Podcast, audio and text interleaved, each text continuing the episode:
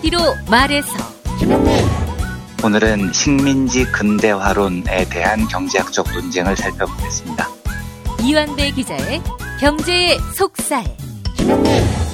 오늘은 현무암과 파이차제 스베틀라나가 함께 쓴 살린 잔류자들 함께하겠습니다.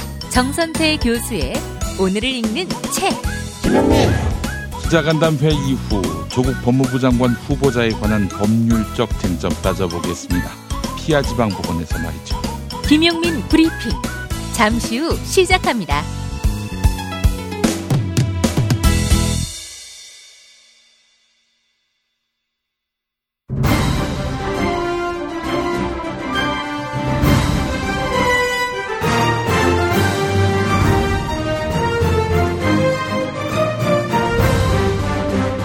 김용민 브리핑.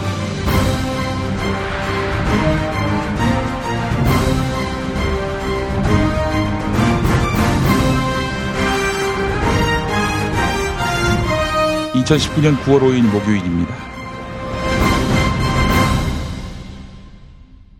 기막힌 상황입니다.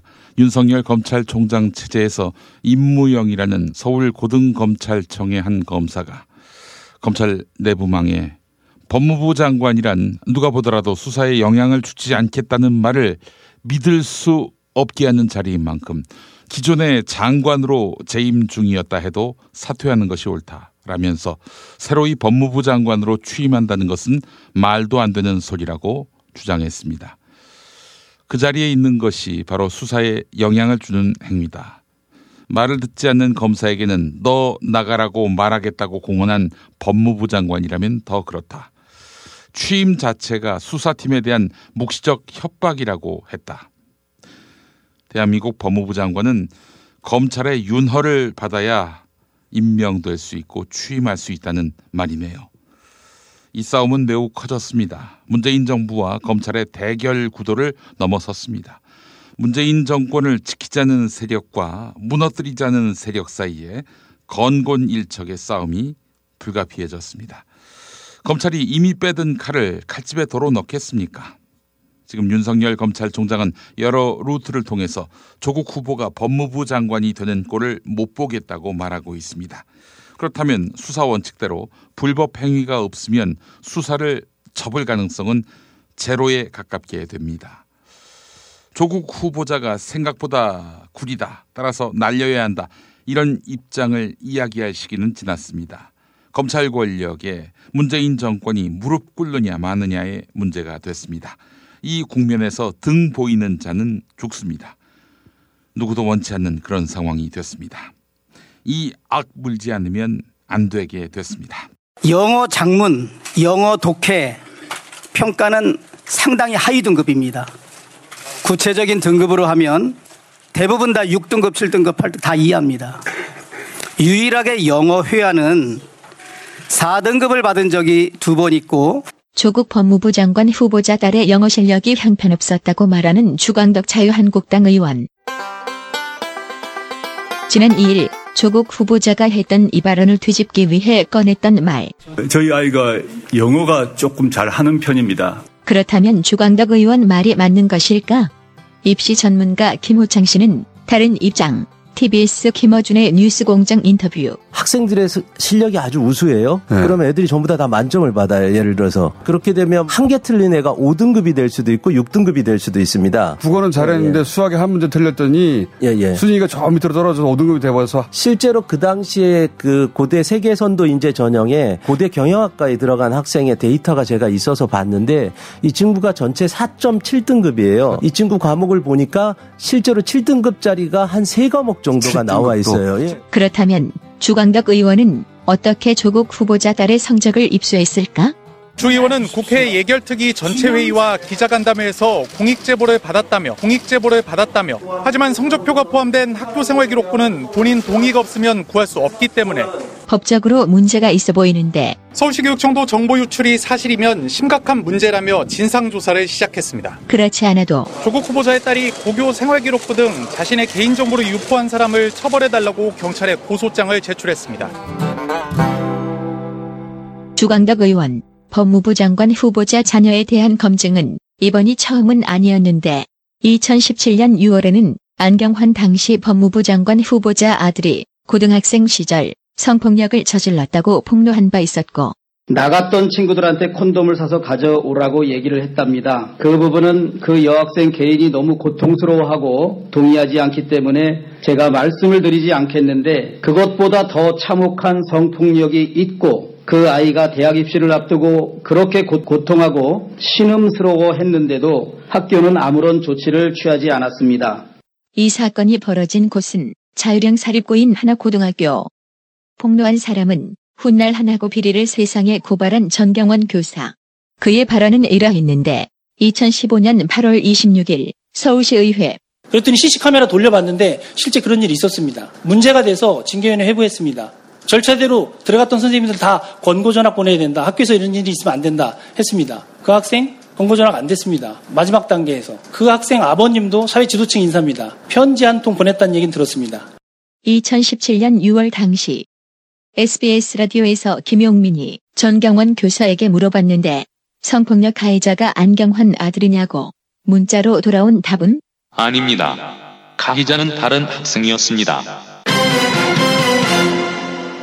안경환 서울대 명예교수의 아들이 고교 재학 시절 성폭력을 저질렀다는 의혹을 제기한 자유한국당 주광덕 의원 등에게 손해배상을 하라는 1심 판결이 나왔습니다. 기초적인 사실관계마저 틀렸던 주광덕 의원.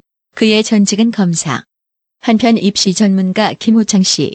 공익적이면 아무거나 다 까도 되나고 묻는데 다시 김어준의 뉴스공장 인터뷰. 국회의원들이 열심히 일하는가 안 하는가를 감시하고 그 결과를 이야기하는 건 공익이에요. 그죠? 그러면 제가 보기엔 그 의원 집에 CCTV를 설치해야 돼요. 그죠? 그래서 24시간 감시를 하고 그리고 나서 그 사람이 밤에 뭘 하는가 이런 거 보고 이런 것까지 이야기하면 그분은 아마 바로 그날 국회의원을 그만두고 이민을 가실 겁니다. 탈모는 막고 빠진 머리 나게 하는 3개월분 18,000원짜리 뿌리 깊은 샴푸 두피 영양제. 돈 많이 들고 효과 없다 포기하신 분들, 호르몬 부작용, 평생 사용 부담으로 약물 치료 거부하신 분들, 반짝이는 두피가 아니라면 100% 효과를 보장합니다. 탈모인과 예비 탈모 여러분, 저희 제품 꼭 쓰세요. 그 고통을 알기에 최대한 싸게 팝니다. 이제 탈모약 소속 괜찮다고요? 같이 쓰면 부작용 없이 2배 효과입니다. 이미 모발이식 했다고요? 그럼 더 싸게 오래 유지해야죠. 아직 젊고 두피도 반짝거리지 않는다면 100% 뿌리 깊은 샴푸 두피 영양제 1566-7871. 충남 금산의 넓은 인삼밭. 정성농장을 일군 농부아버지 이정열 씨. 자연은 노력한 만큼 내어준다. 그 자연의 마음을 알기에 정성농장을 더불어 일구는 아들 이성규 씨도 아버지에게 배운 것처럼 정직하고 또 성실하게. 정성농장 홍삼은 인삼 재배부터 가공 판매까지 모두 책임지고 있습니다. 그래서 대한민국 1등 품질을 자부합니다. 검색창에 정성농장 홍삼을 검색해주세요. 정성농장 홍삼. 전화문의는 010-9754-6972. 쓱쓱쓱 쓱쓱쓱. 어? 이게 무슨 소리? 성적 올라가는 소리. 비결은 에듀천사에 있다. 아는 사람은 아는 인터넷 화상과의 에듀천사. 지금 에듀천사 홈페이지를 방문하시면 1개월 무료 수강권의 행운이 주어집니다. 네이버에서 에듀천사를 검색하세요. 내 성적에 날개를 달다. 에듀천사.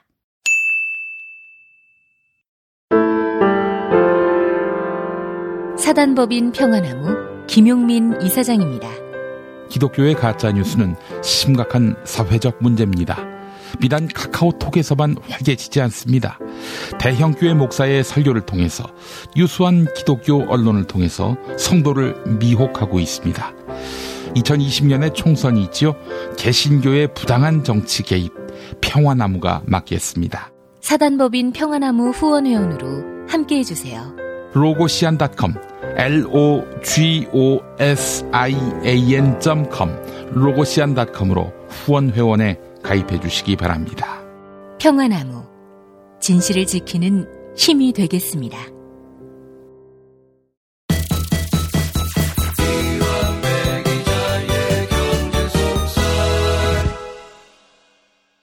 민중의 소리 이완배 기자 함께하겠습니다. 이완배 기자님. 네, 안녕하십니까. 네, 오늘 어떤 이야기 해볼까요? 예, 오늘은 요즘 한참 이슈가 되고 있고 우파들 사이에서 열렬한 지지를 받고 있는 식민지 근대화론이라는 이론을 살펴보겠습니다. 아, 식민지 근대화론. 그러니까 한마디로 네.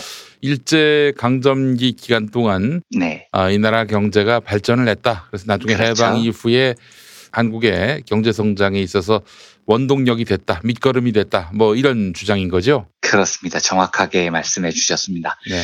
근데 이제 이 이론이 요즘 이슈가 된 이유는 이영훈 서울대 경제학과 자칭 명예교수 때문이죠. 네네네. 반일종족주의라는 책이 엄청난 이슈를 모은다고 합니다. 그 이영훈 교수는 제가 잘 모르는 사람인데 이력을 보니까 경제 역사를 전공한 사람 같더라고요. 네네.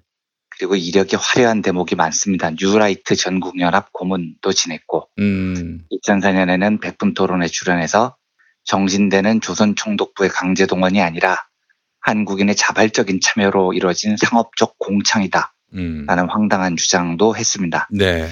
2013년에는 이 사람이 쓴 대한민국 역사라는 책이 무려 전경련으로부터 시장경제 저술 부분 대상을 받았답니다. 아, 그래요? 예, 졸라게 축하드립니다. 이런 사람들의 주장은 사실 귀담아 들을 필요조차 없는 게 원칙인데 제가 오늘 이 이야기를 소재로 삼은 건 이영훈이라는 사람이 한국 경제학계에서 매우 치열한 논쟁에 한복판에 서 있기 때문입니다.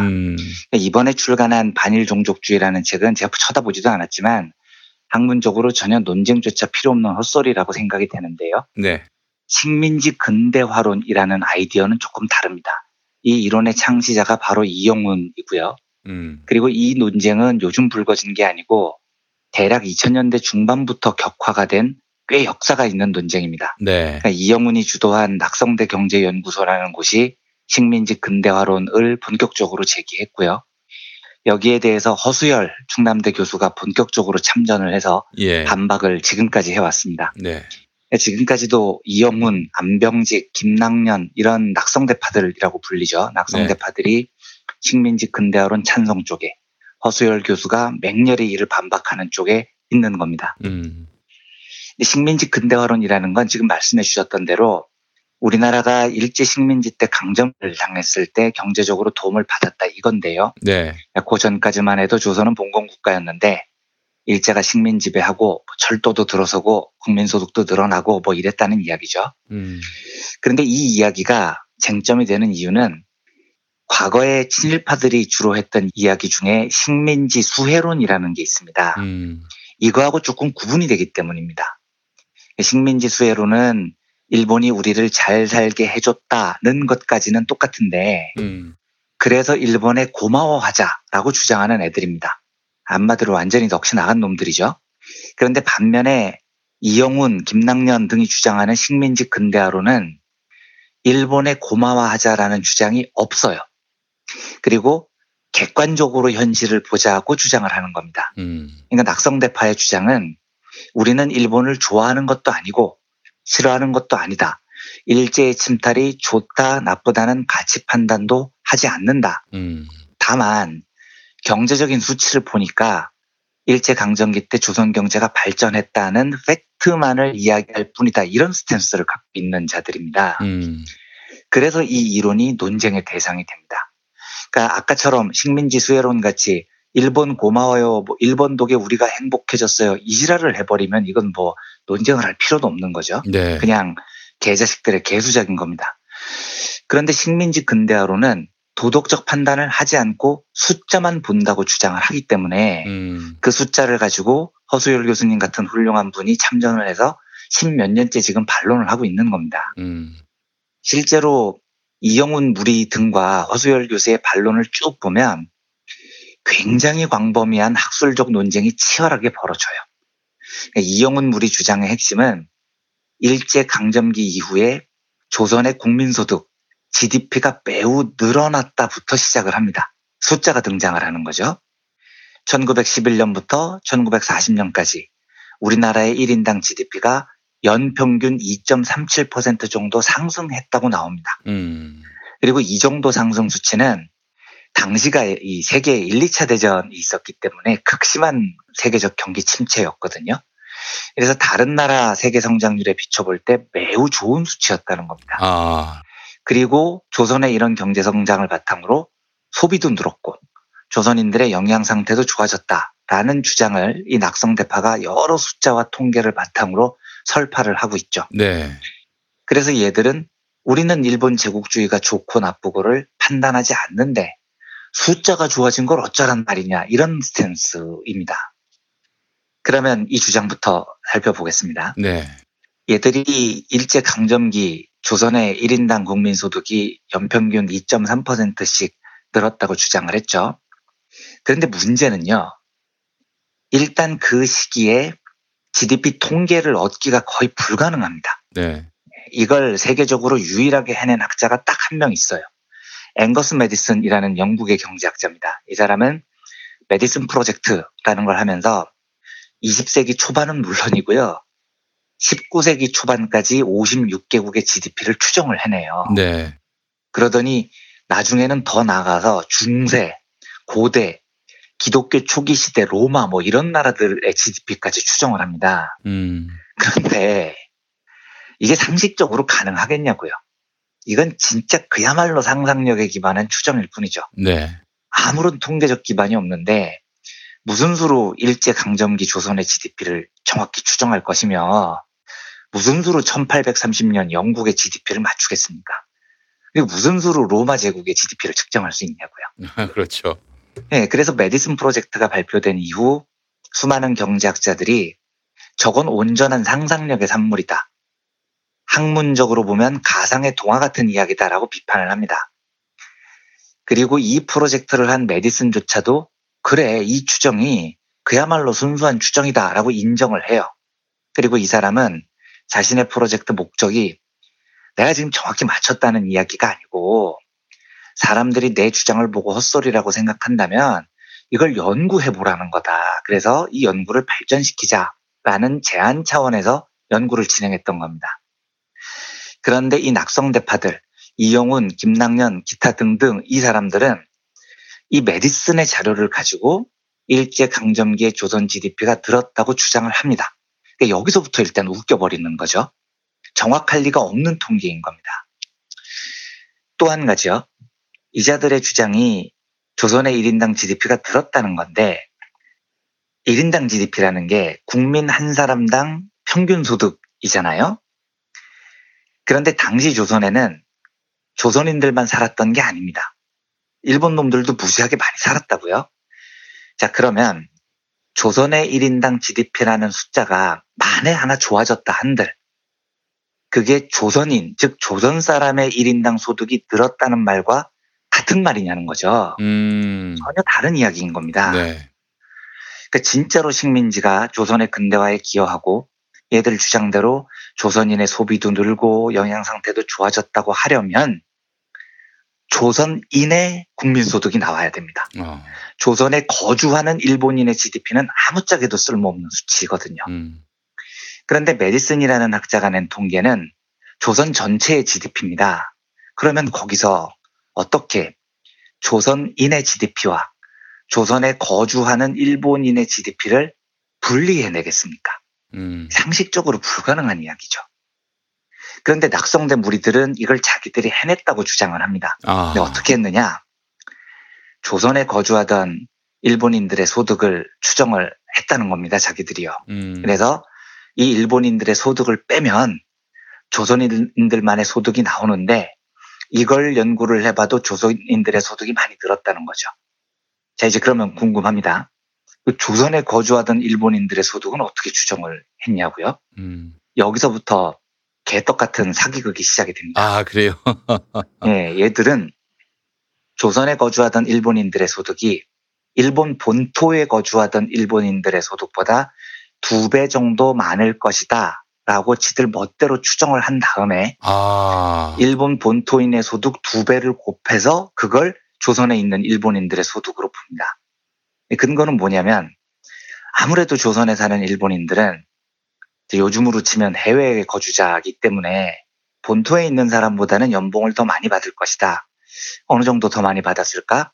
한 2배쯤 되지 않을까? 이렇게 밀어놓은 겁니다. 근데 제가 여기서 이것들이 진짜 장난하나 싶더라고요. 누구 마음대로 2배냐고요. 니 꼴리는 대로 2배다 그러면 그게 2배가 돼요? 아니 학문이 지들 꼴리는 대로 방향대로 2배, 3배 막 뱉으면 다 되는 겁니까? 그러니까 상식적으로 생각을 해보겠습니다. 당시 조선에 거주하던 일본인들은 매우 상류층이었습니다.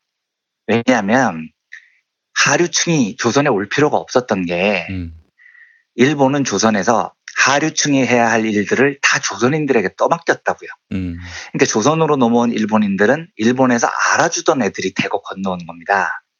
당시 조선에 일본인 거지가 있다는 이야기를 들어봤냐고요. 근데 반면에 일본의 국내 소득이라는 건 일본 본토는 일본인들 사이에서는 귀족도 있는 거고요. 농민도 있고 천민도 있고 거지도 있는 겁니다.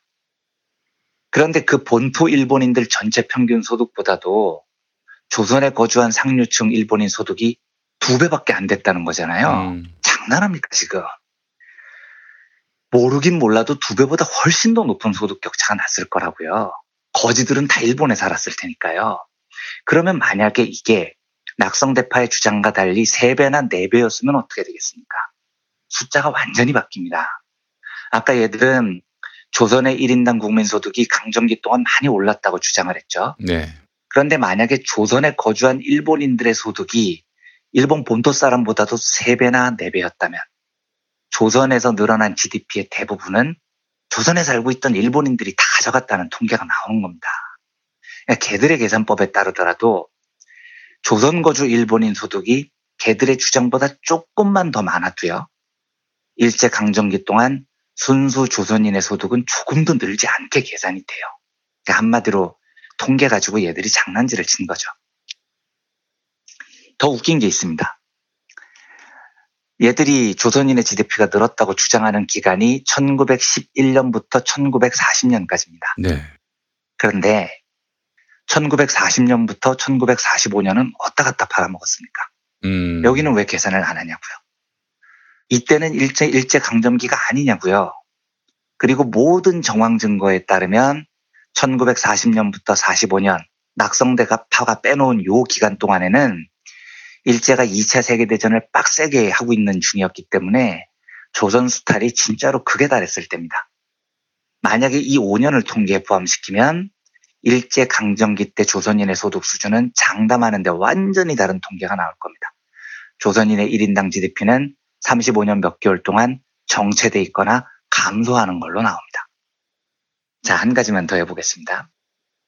역사적인 관점을 이야기할 때 우리가 너무 쉽게 저지르는 오류는 그 시기가 갖는 특징을 누구 덕분이다라고 함부로 쉽게 이야기를 해버리는 겁니다. 예. 예를 들면 박정희 군사 독재 때 경제가 발전했다라는 말과요. 박정희 군사 독재 덕분에 경제가 발전했다는 말은 완전히 다른 이야기입니다.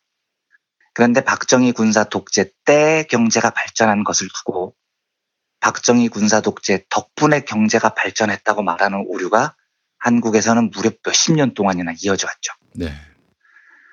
그런데 이걸 때가 아니라 덕분이라고 쓰려면요. 그러니까 박정희 군사 독재 덕분에 경제가 발전했다는 논리가 성립되려면 박정희 군사 독재가 없었으면 우리는 절대로 지금 같은 발전을 이뤄내지 못했다는 말도 성립이 돼야 됩니다. 네.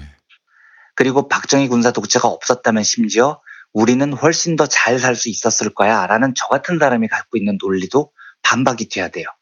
이 두 가지가 반박이 완료돼야 비로소 박정희 군사독재 덕분에 경제가 발전했다는 말이 성립이 되는 거죠.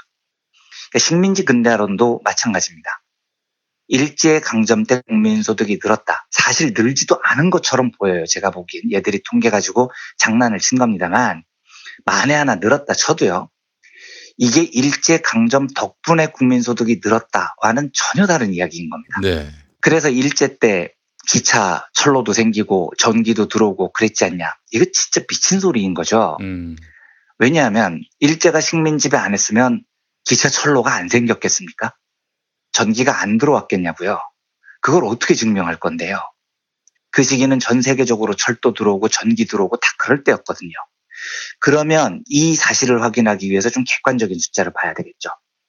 실제로 우리나라에서 정상적인 GDP 통계가 잡힌 건 한국전쟁이 끝나고 1953년부터 일입니다. 이제 이때부터 통계가 정확한 수치가 나옵니다.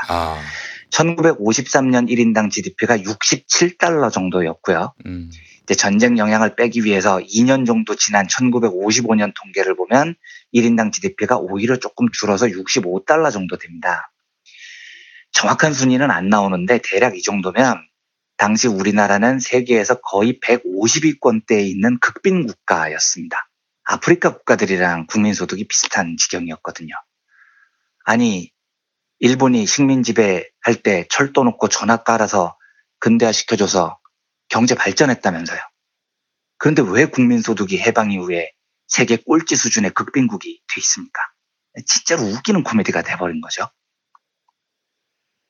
제가 이 이야기를 오늘 드린 이유는 식민지 근대화론이라는 게 아까 처음 말씀드렸던 식민지 수혜론, 그러니까 일본 덕분이고 일본에 감사해야 돼, 이 이야기에 비해서 너무 비열하기 때문입니다. 그러니까 이영훈 등 낙성대 무리들은 학문을 빙자한 야바이 사기를 지금 치고 있어요.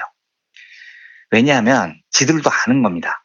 식민지 수혜론, 그러니까 일본이 일본한테 고마워해야 된다, 이렇게 말을 하면 씨알도 안 먹힐 거라는 걸요. 그래서 이렇게 주장합니다. 우리는 일본의 식민지배에 대해서 도덕적인 판단을 하지 않아. 숫자만 볼 거야. 이렇게 객관적인 척을 하죠. 이게 진짜 야비한 짓인 겁니다. 얘들이 낸 보고서를 보면 우리가 그때 국민소득을 이렇게 계산했는데 K값이 어떻게 됐고 복잡한 수식이 됐고 이런 게 쫙 나와요. 그래서 계산해보니까 일제강점기 때 조선의 국민소득이 많이 늘었다. 객관적인 통계다라고 주장을 하죠. 그런데 그 보고서를 보면 무슨 말인지 알아들을 사람이 거의 없습니다. 수식과 통계를 이해할 수 없으니까요. 그럼 어떻게 될까요?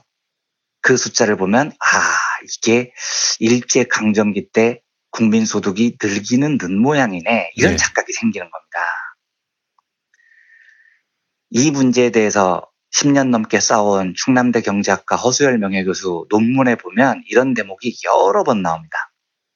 식민지 근대화론은 식민지 시기에 GDP 추계라는 대작을 토대로 매우 치밀한 분석을 행하고 있기 때문에 그 분석 결과 역시 객관적 사실일 것으로 생각되기가 쉽다. 이런 대목도 있고요. 그들의 주장 대부분이 수식을 풀어서 얻게 되는 결론이기 때문에 외관상으로 매우 합리적인 것처럼 보여줄 수도 있다. 이런 대목도 있습니다. 그러니까 무슨 말이냐면 허수열 교수 이야기는 낙성대류가 보고서에 통계를 막 어렵게 써대니까 일반인들은 이게 진짜처럼 생각이 된다는 겁니다. 사람들이 숫자를 잘 모르니까. 그런데 설마 서울대 경제학과 교수 등등이 저 숫자를 속이진 않았겠지. 이렇게 생각하죠. 만약에 이걸 허수열 교수 같은 전문가가 반론을 하고 밝혀주지 않았으면 우리는 그냥 찜찜한데 그래도 일제강점기 때 국민소득이 늘어난 건 맞구나 이렇게 착각을 했을 겁니다. 그래서 저는 이영훈이나 낙성대류들이 이걸 노리고 있다고 생각을 합니다.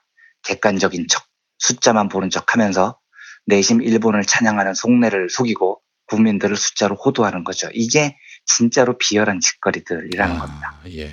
지식인이라는 자들이 숫자를 가지고 이런 비열한 짓을 하니까 세상을 왜곡하고 심지어 일본 제국주의를 내심 찬양하는 논리가 횡행하죠. 이 비열한 지식인들이 하는 짓거리들이 한국 사회에 주는 해악은 이루 말할 수가 없는 겁니다. 자칭 서울대 명예교수 이영훈이라는 자의 헛소리에 우리가 더 견고하게 응징을 해야 하는 이유가 여기에 있는 거죠. 이 정도로 오늘 요즘 화제가 되고 있는 이영훈과 낙성대류의 주장, 요즘 우파들한테 엄청 각광을 받던데 식민지 근대화론에 대한 검토를 마치겠습니다. 근데 사실은요, 이 허위 사실을 알려주는 건데. 그렇죠. 학문을 가장한 사기죠. 이러면 좀 기분 나빠야 되는 거 아닙니까? 아니, 이 사람들은 말이죠. 기본적으로 자기를 속이려고 드는 거에 대해서 분개하지 않아요. 그러니까요. 도리어 야, 좋은 얘기만 해봐.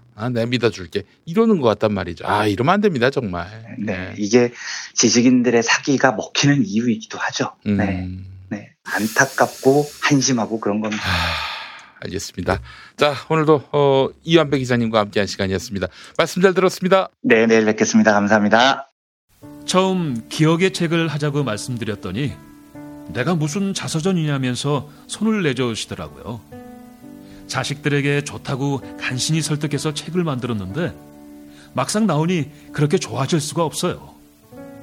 여기저기 다닐 때마다 가지고 다니시고 좋더라고요. 아이들도 좋아하고 다들 좋아해요. 이렇게 남겨놓지 않으면 누가 기억하겠어요. 우리 애들이 아직 어린데 나중에 보여줘도 되고. 기억의 책, 민중의 소리가 함께 만듭니다. 1877-1419, 1877-1419.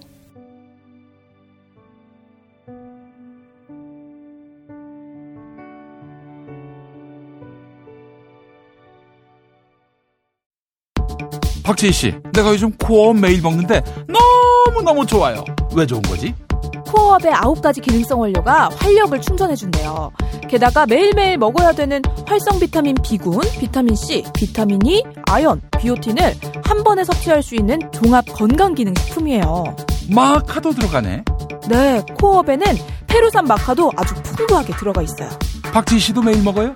당연하죠. 다들 코어업 하잖아요. 김용민, 박지희가 추천하는 코어업 2+1 행사 진행 중. 포털에서 코어업 검색하세요.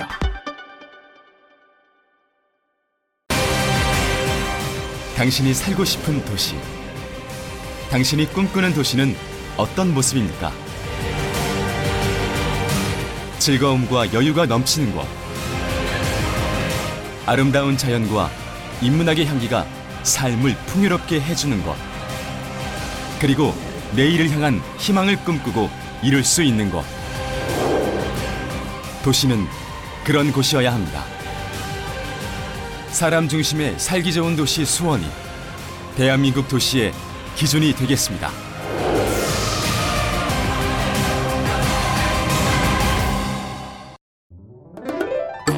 운전자를 위한 꿀팁 7,000원 운전자 보험 카페. 교통사고 형사 합의, 벌금, 변호사 비용은 자동차 보험에서 보장 못합니다. 운전자 상해까지 보장하는 7,000원 운전자 보험 카페. 버스, 택시, 트럭 등 영업용 운전자를 위한 13,500원 운전자 보험 카페도 있습니다. 집 두 채 월 10,000원 화재보험과 식당, 상가, 공장 화재보험도 상담합니다. 실손 암보험 역시 7,000원 운전자 보험 카페. 검색창에 7,000원 운전자 보험 카페. 전화번호 02849-9730.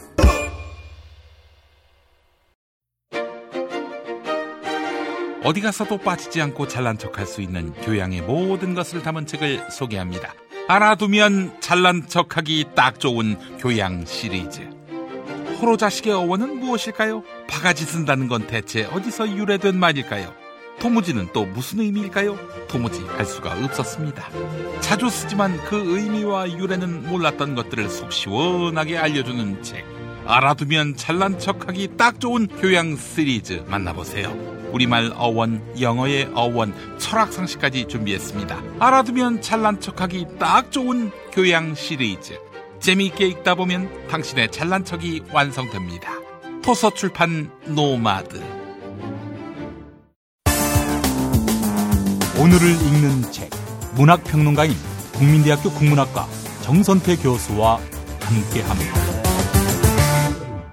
국민대학교 글로벌 인문 지역대학장 우리 정선태 교수님 함께하겠습니다. 교수님. 네, 안녕하세요. 네, 교수님. 오늘 어떤 작품 소개해 주시겠습니까? 네, 오늘은 현무암과 파이차제 스베틀라나가 함께 쓰고 고토 하루키가 사진을 찍은 사할린 잔류자들이라는 책을 함께 할 텐데요. 예. 이 저자들과 사진을 찍은 사람의 면면이 상당히 흥미롭습니다. 이 현무암이라는 분은 1969년 제주도 출신이라고 하네요. 네. 일본에서 도쿄 대학에서 공부를 하고 지금은 홋카이도 대학 대학원의 교수로 재직하고 있다고 합니다. 네. 이분은 조선인입니다. 혹시 그 기시노부스케와 박정희란 책을 아시는 분이 계실지 모르겠는데 바로 그 책을 함께 쓴 사람이 바로 현무암입니다. 네. 그리고 또 한 사람 파이차제 스베틀라나라는 사람은 러시아 출신입니다. 홋카이도 대학에서 공부를 하고 같은 대학에서 교수로 재직하고 있다고 하네요. 그리고 사진을 찍은 고토 하루키라는 사람은 오사카 출생입니다. 해서 이 책을 보면은 조선 사람, 러시아 사람, 일본 사람이 이 책을 만드는 데 참여하고 있다고 할 수 있겠죠. 이 책 사할린 잔류자들은 이 부제가 국가가 잊은 존재들의 삶의 기록 이렇게 되어 있습니다. 사할린이라는 곳에서 국가로부터 버려진 채, 잔류된 채 살아가는 사람들의 이야기, 특히 10가족의 이야기입니다. 조선인과 일본인이 결혼하기도 하고 또는 조선인과 러시아인이 결혼하기도 하고 거기에서 후손들이 태어나기도 하는데 그 가족들의 삶을 보여주고 있습니다. 제가 이 책을 떠올린 이유는 뭐 제가 잘 아는 분의 번역이기도 하지만 지난 주인가요? 낙선대 경제연구소에 서식하고 있는 어떤 사람이 조정래 선생이 아리랑에 등장하는 그 사할린에서의 그 강제노동과 학살 이런 문제에 대해서 새빨간 거짓말이라고 했다가 조정래 선생이 인터뷰에서 한방 연락에 까인 적이 있죠. 연락에 까이다. 근데 교수님, 네. 이우연인가 하는 그자도 그렇고요. 박사라고 하는데 아니 박사가 이렇게 무책임할 수가 있어요? 아니 자기가 못 본 연구 자료가 있는데 아니 그래놓고 그런 일이 없다라고 어떻게 이걸 단순히 일반화할 수가 있어요? 그러니까요. 일단 두 가지를 수정해야 할 것 같은데 네. 박사라고 그런 말도 쓰시면 안 됩니다. 박사들이 더 해요. 아, 예. 아, 그래요? 예. 박사들이 더 합니다. 얼마든지 국학아세 할 수가 있죠. 네.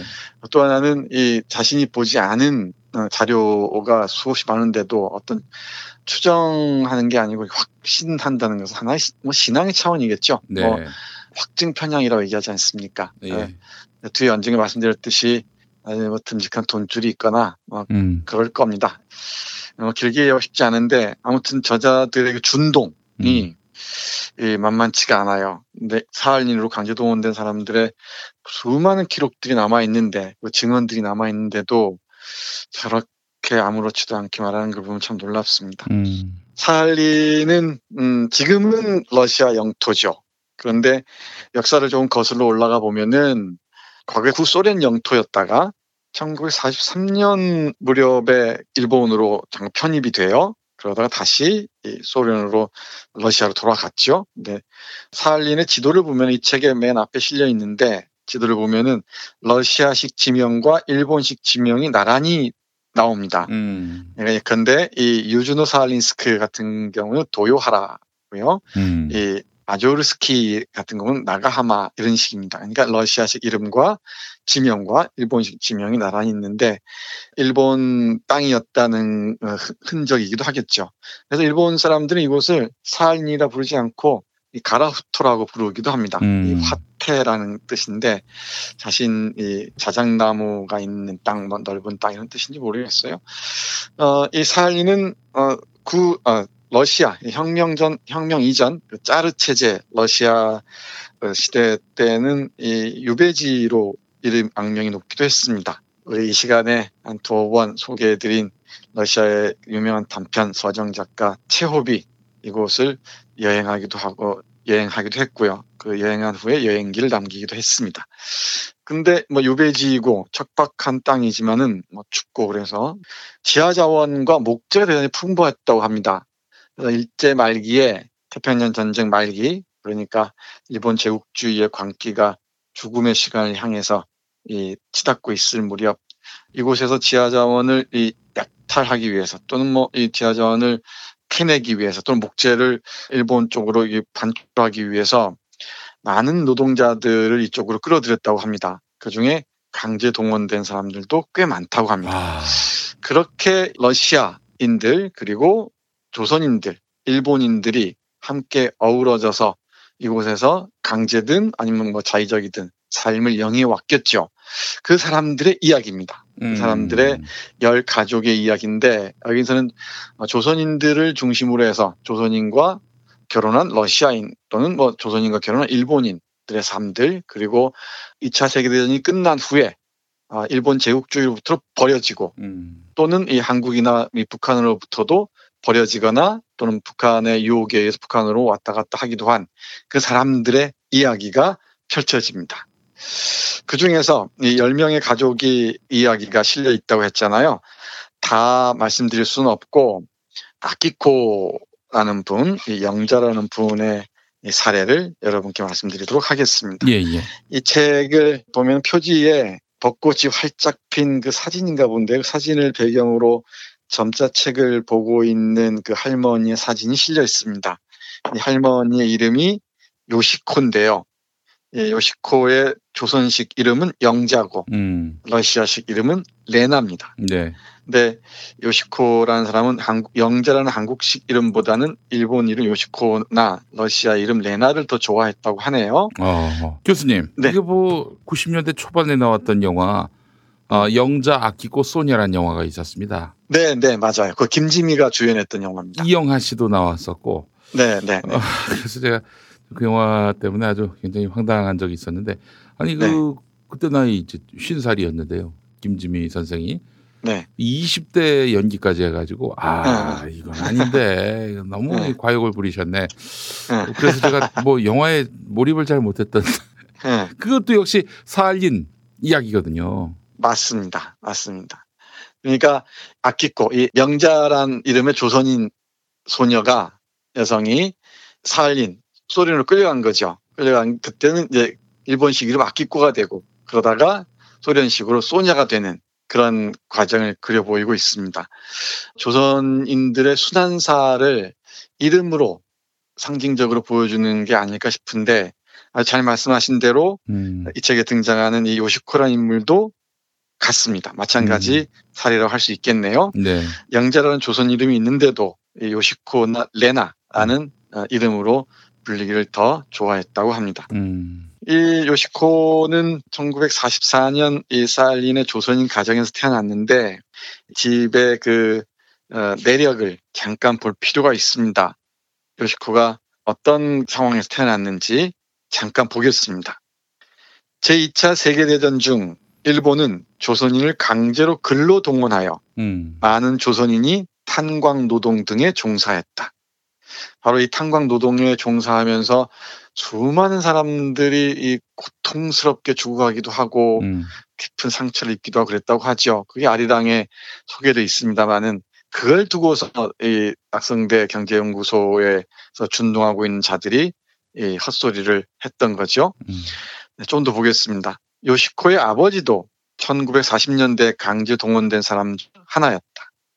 사할린으로 건너올 때 아버지는 이미 결혼하여 딸이 둘 있었다. 아버지는 경상도, 어머니는 충청도 출신이었다. 이 아버지를 찾으러 25세의 어머니가 딸 둘을 두고 조선 반도에서 건너왔다. 요시코의 외할아버지와 외할머니도 1938년에 사할린으로 건너왔기 때문에 어머니는 더 이상 조선 반도에 머물러 있을 이유가 없었다. 그 뒤로 사할린에서 6명의 아이들이 더 태어났다. 요시코는 일본 통치 시대의 토로에서 태어났다. 전쟁이 끝나고 1946년부터 사할린 거주 일본인 귀환이 시작되었지만 조선인은 귀환할 수가 없었다. 사할린에 남겨진 조선인 입장에서 보면 일본인들만 귀환한다는 것은 도저히 납득할 수 없는 일이었다. 요시코의 아버지도 고향에 돌아가기를 바라고 있었다. 일본인이 귀환한 지 1년이 지나고 2년이 지나도 조선인은 귀환할 수 없었다. 일본인의 귀환을 목도하면서 아버지는 울부짖었다. 왜 우리를 데리고 가지 않는 거지? 조국으로 돌아가고 싶어. 어머니와 아버지를 만나고 싶어. 광부였던 아버지는 부상을 당해서 일을 할 수 없게 되자 늘 고향으로 돌아가고 싶다는 말만 했다. 시민신이 쇠약해진 아버지는 어느 날 근처의 다리 아래에서 숨진 채 발견되었다. 1954년의 일이었다. 네, 이게 요시코의 그 가정의 내력입니다. 그러니까 아버지가 일제강점기 이 말기에 사할린으로 강제 근로 동원이 됐던 거죠. 그곳에서 어머니도 그쪽으로 건너가야 했고, 그 열악한 환경 속에서 또다시 아들, 딸을 낳으면서 살았던 것입니다. 그런데 일본인들은, 또는 일본인과 결혼한 조선인들은 일본으로 귀환을 했습니다. 그런데 일본 제국주의에서 버려진 조선인들은 한반도 어느 쪽으로 돌아오지 못한 경우가 많았어요. 2000년이 지나고 나서야 이 안산이나 인천에 있는 곳으로 이 영구 귀국을 하기도 하는데, 영구 귀국을 해도 상황들이 그렇게 만만치 않았다고 합니다. 일단 그건 조금 뒤에 말씀드리도록 하고요. 이렇게 영자네 집, 그러니까 요시코네 집 이런 상황 속에서 살아왔습니다. 그런데 영자의 경우 어릴 때 홍역을 알았다고 해요. 홍역을 알아서 시력을 상실합니다. 시력을 상실하는데 고열에 시달리다가 눈을 뜰 수 없게 됐고 그 길로 바로 시력을 잃어버린 것이겠죠. 그래서 해서 그 17살이 되던 해 그 북한으로 넘어가는 일이 생깁니다. 북한은 지난번에 그 말씀드린 기억이 있습니다만은 일본에 있는 제일동포들이나 이른바 제일동포들이나 사할린에 있는 그 조선인들에게 이 각별한 신경을 썼다고 하죠. 그리고 북한으로 다시 돌아오게 하려는 그런 정책을 펼치기도 했어요. 그래서 요시코의 경우, 영자의 경우도 북조선에 가서, 북한에 가서 일을 하면서 시력을 회복할 수술을 기대하기도 했다는데, 뭐 수술을 제대로 받지는 못했습니다만은 이 북한에 가서 일을 하기도 했던 모양입니다. 5년 동안. 그러면서 이 한국말을, 조선어를 배웠다고 합니다. 그 부분 잠깐 보겠습니다. 요시코가 북한에 가서 일한 시간에 있었던 일입니다. 1961년부터 66년까지 5년 동안인데요. 시각장애인으로서 노동을 할 수 있었다는 것만으로도 일정한 의미가 있었다고 하네요. 그 부분 잠깐 보겠습니다. 요시코가 일했던 곳은 소리나 가마니 같은 것을 생산하는 공장으로, 그곳에서는 눈이 불편한 사람이나 그렇지 않은 사람이 함께 생산 라인에서 역할을 분담해 작업을 했다. 일과 공부를 병행하는 게 너무 힘들었지만 드디어 공부할 수 있게 되었다는 즐거움은 다른 것과 바꿀 수 없었다. 야간 수업 중에 졸다가 회초리로 머리를 맞아도 가슴 벅찬 매일이었다. 학교에서 한국어 점자를 배운 뒤 책을 읽을 수 있게 되자 세계가 더 넓어 보였다. 요시코는 북조선에서 자신의 본명인 김영자를 사용했다. 앞에서 말씀드렸듯이 아버지는 경상도, 어머니는 충청도 출신이었어요. 그런데 대한민국으로는 돌아오지 못하고 북한으로 가서 5년 동안 일을 하면서 한국어를 배웠다고 합니다. 그러니까 평양식 그 한국어를 배웠겠죠. 이렇게 요시코로 살다가 북한에서 잠시 영자, 김영자 살았죠. 그러다가 다시 사할린으로 돌아옵니다. 사할린으로 돌아와서는 다시 레나로 사는데, 그런데 좀 문제가 있습니다. 이 사할린에서 살면서 요시코가 경험한 아픈 상처가 있습니다. 같은 조선인 사람들이 시각장애인인 요시코를 따돌렸다는 거죠. 그러니까 이 장님이라면 놀렸다는 것입니다. 이제 이 어린 마음의 요시코는 대단히 마음 상처를 입고 울기만 있다고 하네요. 근데 러시아 사람들은 이 시각장애인에 대한 차별이 없었대요. 이게 사회주의적 교육의 영향인지는 모르겠습니다. 그래서 이 요시코라는 조선인이죠. 영자라는 이 영자, 요시코는 조선인보다 러시아인을 더 좋아했다고 합니다. 이 부분이 상당히 저한테 의미 있게 와닿는데, 민족의 경계를 넘어서 인간이란 무엇인가를 묻는다는 점에서 의미 있는 진술이 아닌가 싶은데요. 이 부분 잠깐 볼게요. 요시코는 조선인이 자신을 피하는 것을 등 뒤로 느낀다. 발음이나 소리 등의 어조를 통해서 조선인이라는 것을 금방 알아차린다. 장애인을 배관시하는 조선인을 요시코는 조선인의 한 사람으로서 부끄럽게 생각한다. 러시아인은 장애인에게 매우 친절하다. 사할린 조선인들이 러시아인을 본보기 삼아 좀 더 넓은 마음을 가졌으면 하고 바란다. 조선인은 문제가 많다고 말하면 언니들은 한국 사람은 모두 친절하다고 감싸지만 요시코는 같은 민족이니까 별로 다를 바가 없을 걸이라며 수긍하지 않으려 한다. 그것은 자기 민족에 대한 애증 같은 것일지도 모르겠다. 이렇게 얘기를 합니다. 그런데 그 후에 요시코의 가족들은 모두 한국으로 돌아옵니다. 그리고 이 요시코의 그 남편도 이 한국으로 영주 귀국하는데요. 영주 귀국한 남편의 생활이 거의 뭐랄까요, 요양원에 수용된 뭐 환자나 다름없었다고 얘기를 합니다. 그래서 요시코는 한국으로 영구 귀국하는 것을 거부하고 이 사할린에 살면서 그곳을 마지막 거처로 삼아 살고 있고 하네요. 그러니까 정리해서 말씀드리자면은 일제 강점기 말기 이 사할린으로 강제 동원된 아버지와 어머니 사이에서 태어난 요시코 또는 영자 또는 레나라는 한 여성의 일대기를 통해서 식민지 이후 지금까지 이어지는 조선인의 삶을 그리고 있고요. 이 조선인 삶을 통해서 한국 역사의 질곡 또는 한일 관계, 한일러 이 삼국 간의 관계들을 조명하고 있는 책이라고 볼 수 있을 것 같습니다. 근데 이런 책이 읽기는 쉬운데 쓰기는 참 쉽지 않다는 게 요즘 제 생각입니다. 그래서 3부로 나뉘어 있는 이 책, 그러니까 가족과 살다, 국경을 넘다, 사안인에 살다 라는 3부로 나뉘어진 이 책을 통해서 우리 현대사의 비극과 그 신선한 역사, 그리고 국경을 넘는 사람들의 삶들을 통해서 우리 역사를 다시 들여다볼 수 있는 계기가 됐으면 좋겠습니다. 번역이 아주 깔끔해서 읽는 데는 어려움이 없을 것 같고요. 그리고 인상적인 사진도 많이 실려 있어서 사할린을 보는데, 그리고 사할린을 통해서 한국 역사를 읽는데 흥미진진한 책이 되지 않을까 싶습니다. 네. 그리고 홋카이도나 이런 일본 쪽만 여행지로 상상하실 게 아니고 사할린도 한번 다녀오시는 게 어떨까 싶기도 합니다. 그곳에는 저는 안 가봤는데 이 다녀온 번역자 얘기를 들으면은 아주 특이한 삶의 풍경들을 볼 수 있다고 합니다. 그러니까 러시아적인 요소와 일본적인 요소와 조선적인 요소가 뒤섞인 아주 복잡다단한 삶의 풍경을 보여준다고 하네요. 네, 오늘 이 현무암과 바이차제 스베틀라나 그리고 고토 하루키의 사진이 어우러진 사할린 잔류자들 여러분께 소개해드렸습니다. 예, 자 정선태 교수님 오늘 말씀 잘 들었습니다. 네, 고맙습니다. 다이어트도 건강도 맛도 포기할 수 없다. 비타샵 그린스무디 다이어트. 성공적인 체중 조절의 열쇠는 식사법과 운동입니다. 이제 하루 한두 끼 비타샵 그린 스무디 다이어트로 바꿔드세요. 비타샵 그린 스무디 다이어트는 동결 건조한 수십 가지 국내산 채소 곡물과 3가지 단백질, 비타민, 미네랄, 식이섬유로 만든 맛있고 건강한 체중 조절용 조제식품입니다. 1522-6648 혹은 비타샵을 검색해주세요. 내 차 위에 파라솔 카라솔. 뜨거운 여름철 내 차에 보호막을 선물하세요. 한여름 장시간 실외 주차를 할 경우 차의 내부 온도는 무려 60도까지 치솟습니다.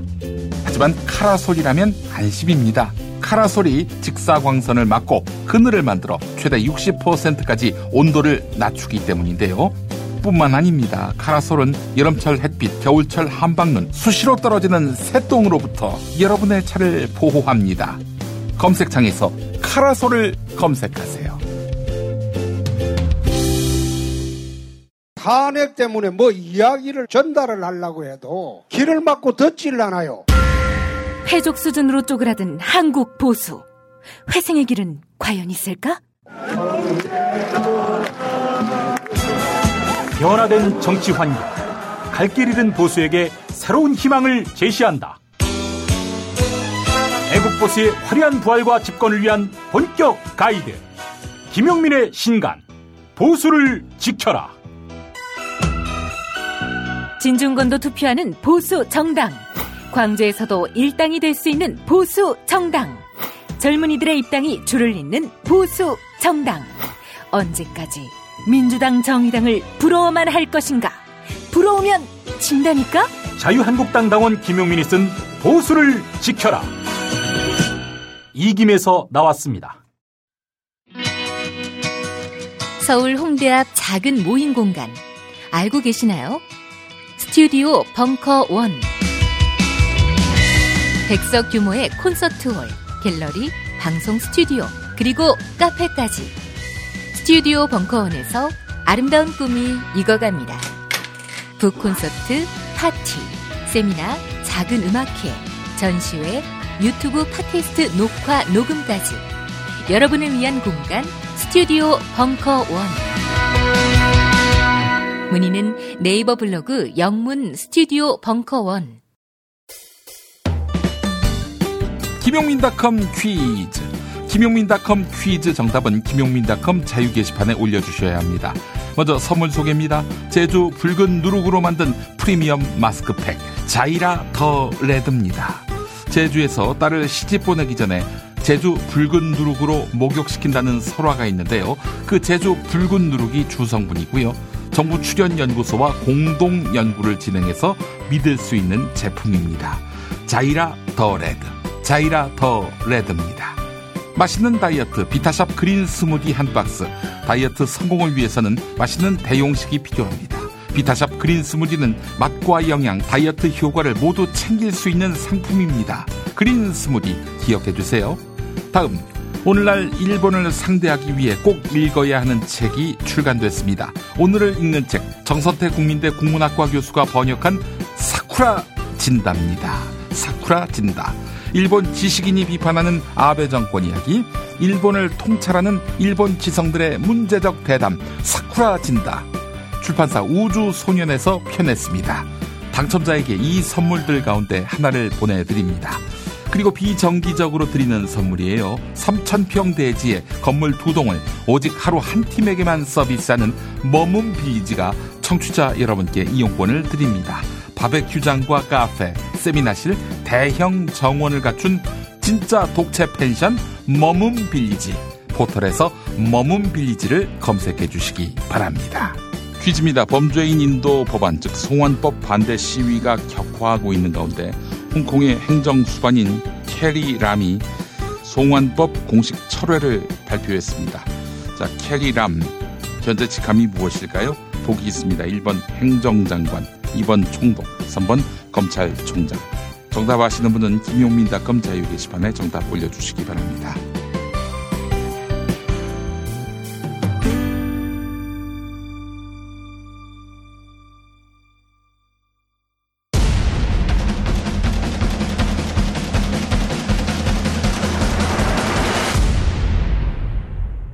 자, 지금부터 피아 지방법문을 시작하도록 하겠습니다.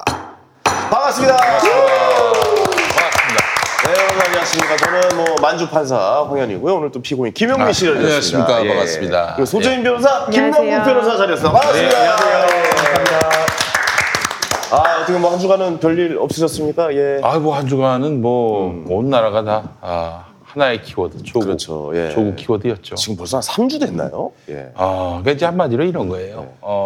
네. 이 기득권 세력에게 도전하면은 네. 너희도 이렇게 털린다. 그러니까 조국 후보자의 불의를 막 꾸짖고 처단하기 위한 게 아니라 너희들 그 기득권 체계에 도전하면 다 조국 꼴난다. 똑바로 봐. 이 시그널이 아니겠는가. 까불지 말라. 그렇죠. 예. 어쨌든 시작부터 바로 들어가시네요. 나 지금 사적인 얘기 좀 털리겠어.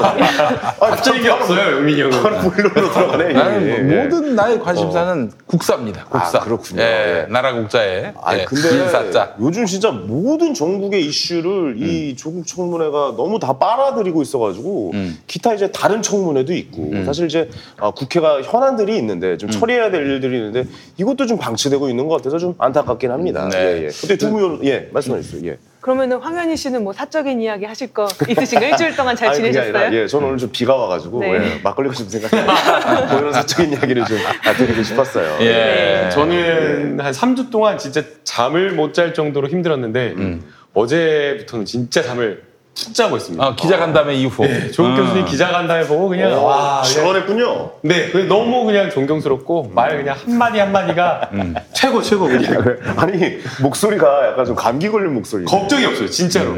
네, 그렇군요.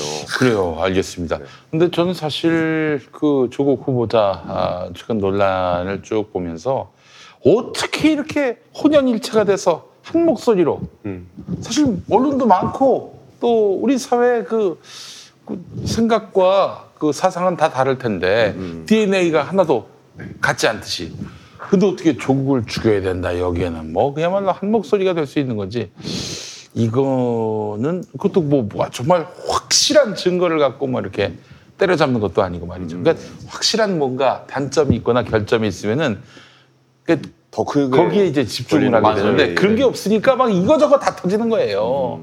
이것도 시비 걸고 저것도 시비 거는 게 결국에는 뭐 딱 하나 확실하게 문제 삼을 것이 없다.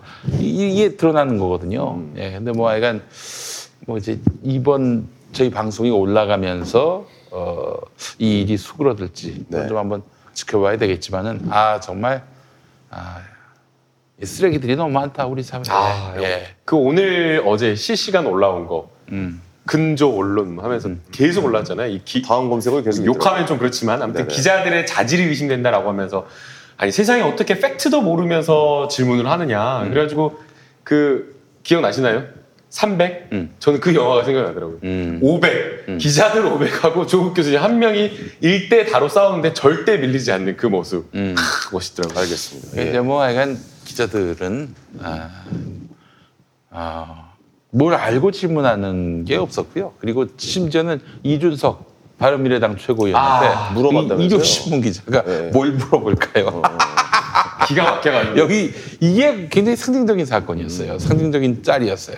예. 근데 이제 그분들이 뭐 준비하는 기간이 짧아서 그랬다고 변명 아닌 변명을 좀 하긴 하는데, 그래도 뭐 한 3주간에 있었던 일들이라. 아니, 3주 동안에 제 70만 건 넘는 네. 그렇죠. 그런 글들이 쏟아졌지 않습니까? 말도 안 되는 변명이죠. 아니, 무슨 사건 터질 때 기자들한테 자, 오늘 몇 날 몇 시에 사건 터집니다. 취재하세요. 이렇게 하나요? 그럼 말이 안 되는 이야기인 거고요.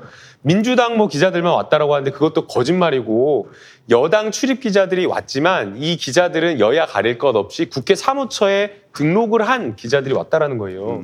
그러니까 사실은 이게 뭐 말도 안 되는 거죠. 민주당 기자만 들어왔다는 식의 이야기도 해명이 안 되는 거고. 가짜뉴스죠. 그건 가짜뉴스고 예, 예. 그다음에 민주당 기자, 민주당 출입하는 기자들이라고 해서 TV조선에, 조선일보에 민주당 출입 기자들이 민주당 편이에요? 뭐 서울신문, 일요신문, 데일리안 이런 데에 민주당 출입하는 기자들이 민주당 편이냐고요. 그건 말도 안 되는 이야기고요. 그렇죠. 본인들이 실력이 없고 준비가 안 됐다라는 것을 그렇게 이 표장하려고 하는 것 자체가 말도 안 되는 이야기라고 생각이 들어요. 소진 변호사는 어떻게 네. 기자회견, 기자회견이라고 해야 되나요? 어떻게 기자간담회라고 하죠. 네. 기자간담회 어떻게 보셨습니까?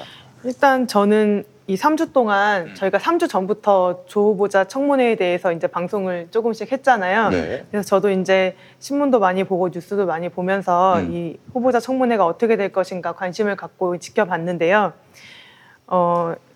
일단은 제일 저는 이제 공부를 했다고 해야 되나요?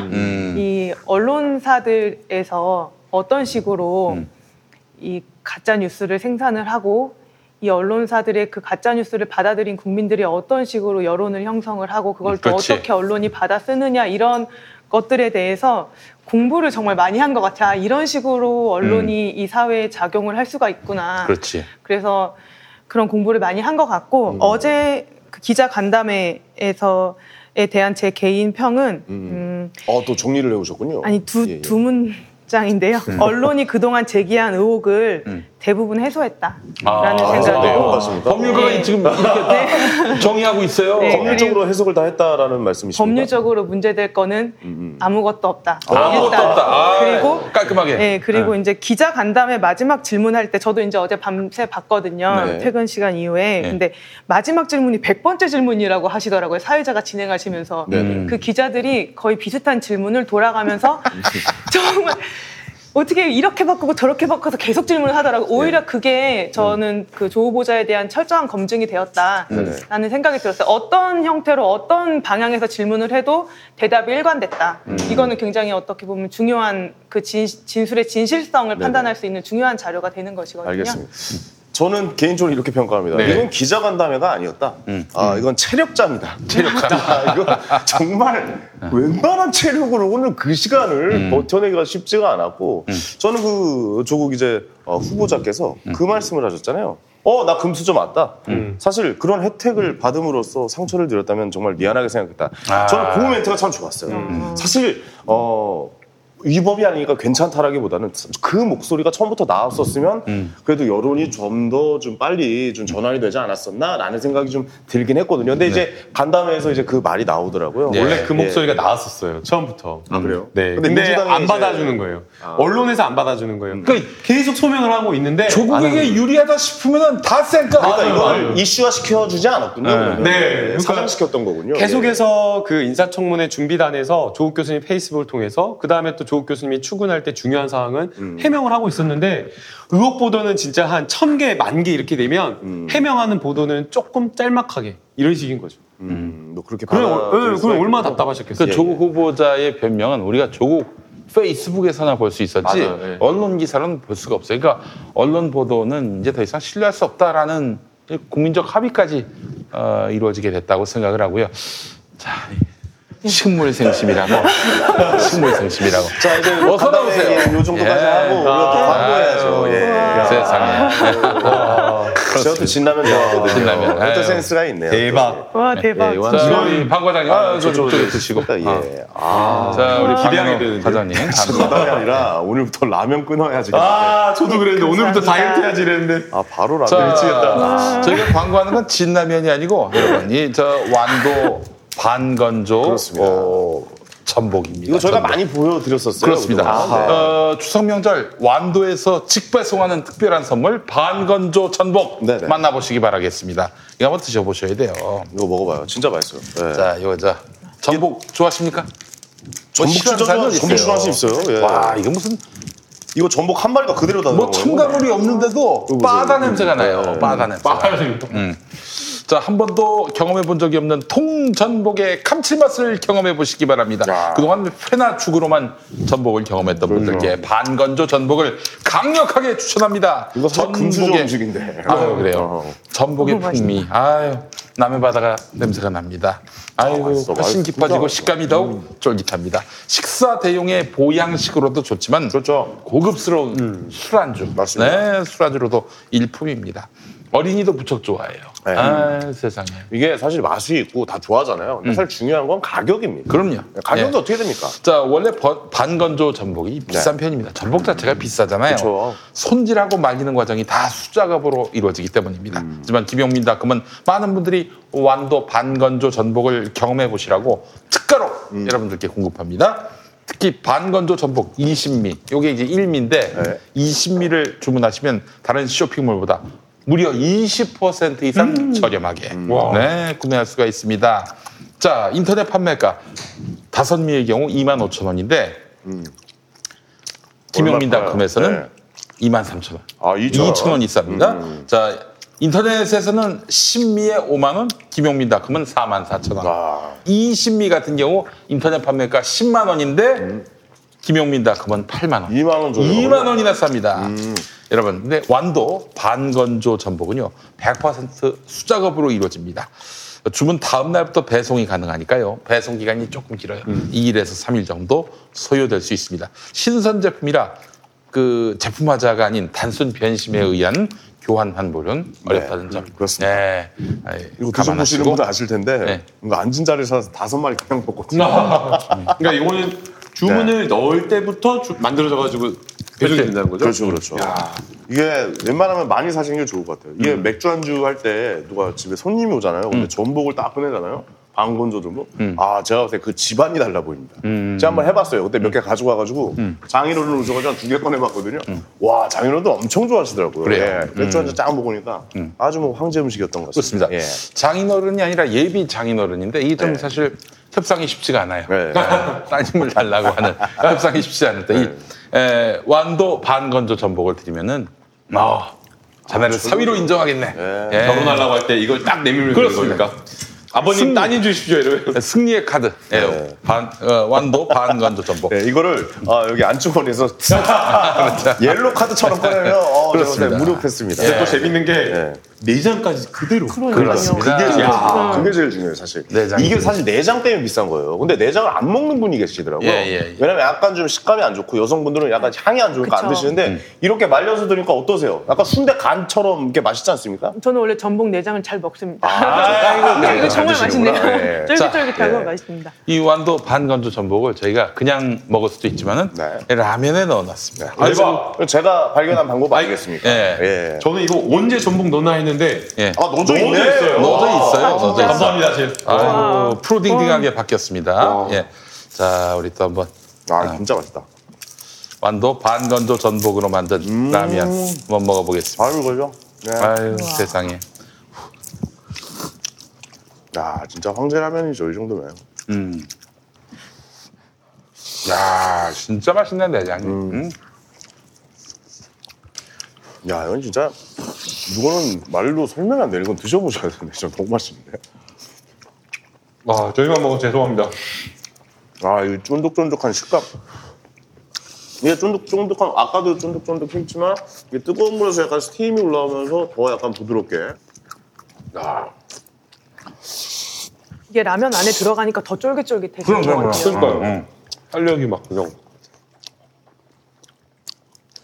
이거 한 마리 진짜 완도 가서 먹으려면은 엄청 비싸요. 이거 5,000원에 강군주에서 파는 거면 좀 저렴한 편 아닙니까? 사실? 예. 굉장히 저렴하죠. 이거 한 3, 4만 원에 한 2마리, 3마리 나오고 막 그러던데. 예. 제가 예전에 그 보길도라고 네. 완도에서 배 타고 들어갔는데 아 거기에 한번 저기 여름에 한번 간 적이 있었습니다. 전복 드시러? 네. 전복 드시러 간 거예요? 아, 전복 먹으러 왜 보길도를 가니? 김용민.com에서 압도적 최저가에 구매할 수 있다. 아 그렇습니까? 네. 아 좋네요. 그렇습니다. 김나호 변호사님 어떻게 뭐 홈쇼핑 좀 준비됐나요? 아 네. 진짜 저 지원해보려고요. 도전. 아니 이게 사실 방건조 전복이 제일 또 중요한 게 손질이 되게 중요한 거거든요. 그렇죠. 깨끗하게 손질돼가지고 말리는 게 중요한데 진짜 뭐 가까이서 저 클로즈업을 좀 못 해드리는데 아이고, 보면은 아주 손질이 잘 돼 있습니다. 그렇습니다. 이게 왜 손질이 잘 되는가 했더니 직접 전부 다 손으로 수작업으로 했어요. 수작업. 이거 사실 껍데기에서 벗겨내기도 일이에요. 그러니까요. 다 그래. 하나하나 제거해서 다 말려서 방건조로. 네. 가져온 거 아니겠습니까? 원래 전복을 좋아하세요? 수재민 변호사님은 어떠세요? 네, 전복 비싸서 못 먹잖아요. 아, 못 먹죠. 이게 지금 너무 좀 되게 감동적인 게 내장이 정말 그 모양이 그대로 살아가지고 맞아요. 들어있다는 맞습니다. 게 진짜 너무, 너무 좋은 것 같고요. 저는 사실 광고에는 많이 참여를 했지만 제가 직접 사본 적은 없거든요. 근데 저는 내일 이 방건조 이거는 살 거, 주문할 것 같아요. 감사합니다. 네, 이게 정말 선물용으로 너무 좋아요. 세 개 가져갔어요. 정말. 대박. 감사합니다. 이건 제가 먹고 선물용으로 산 건 선물로 잘 쓰겠습니다. 아 진짜 맛있네. 아 여러분 근데 진짜 맛있습니다. 이게 내장이 살아있다는 게 제일 중요해요. 왜냐하면 여러분 전복죽 드실 때 어디 뭐 죽 파는 프랜차이즈 가서 전복죽 먹어봐요. 색깔이 그냥 하얀색입니다. 그러니까 전복 내장이 안 들어갔다는 얘기거든요. 맞아, 그러니까 전복 잘라가지고 그 겉에 있는 살만 게 주는 건데. 또 어제 기자회견은 네. 한마디로 내용이 없었다. 내장 없는 전복이었다. 뭐 이렇게 봐야 되는 거 아닙니까? 전복 살만 있었군요. 네. 아.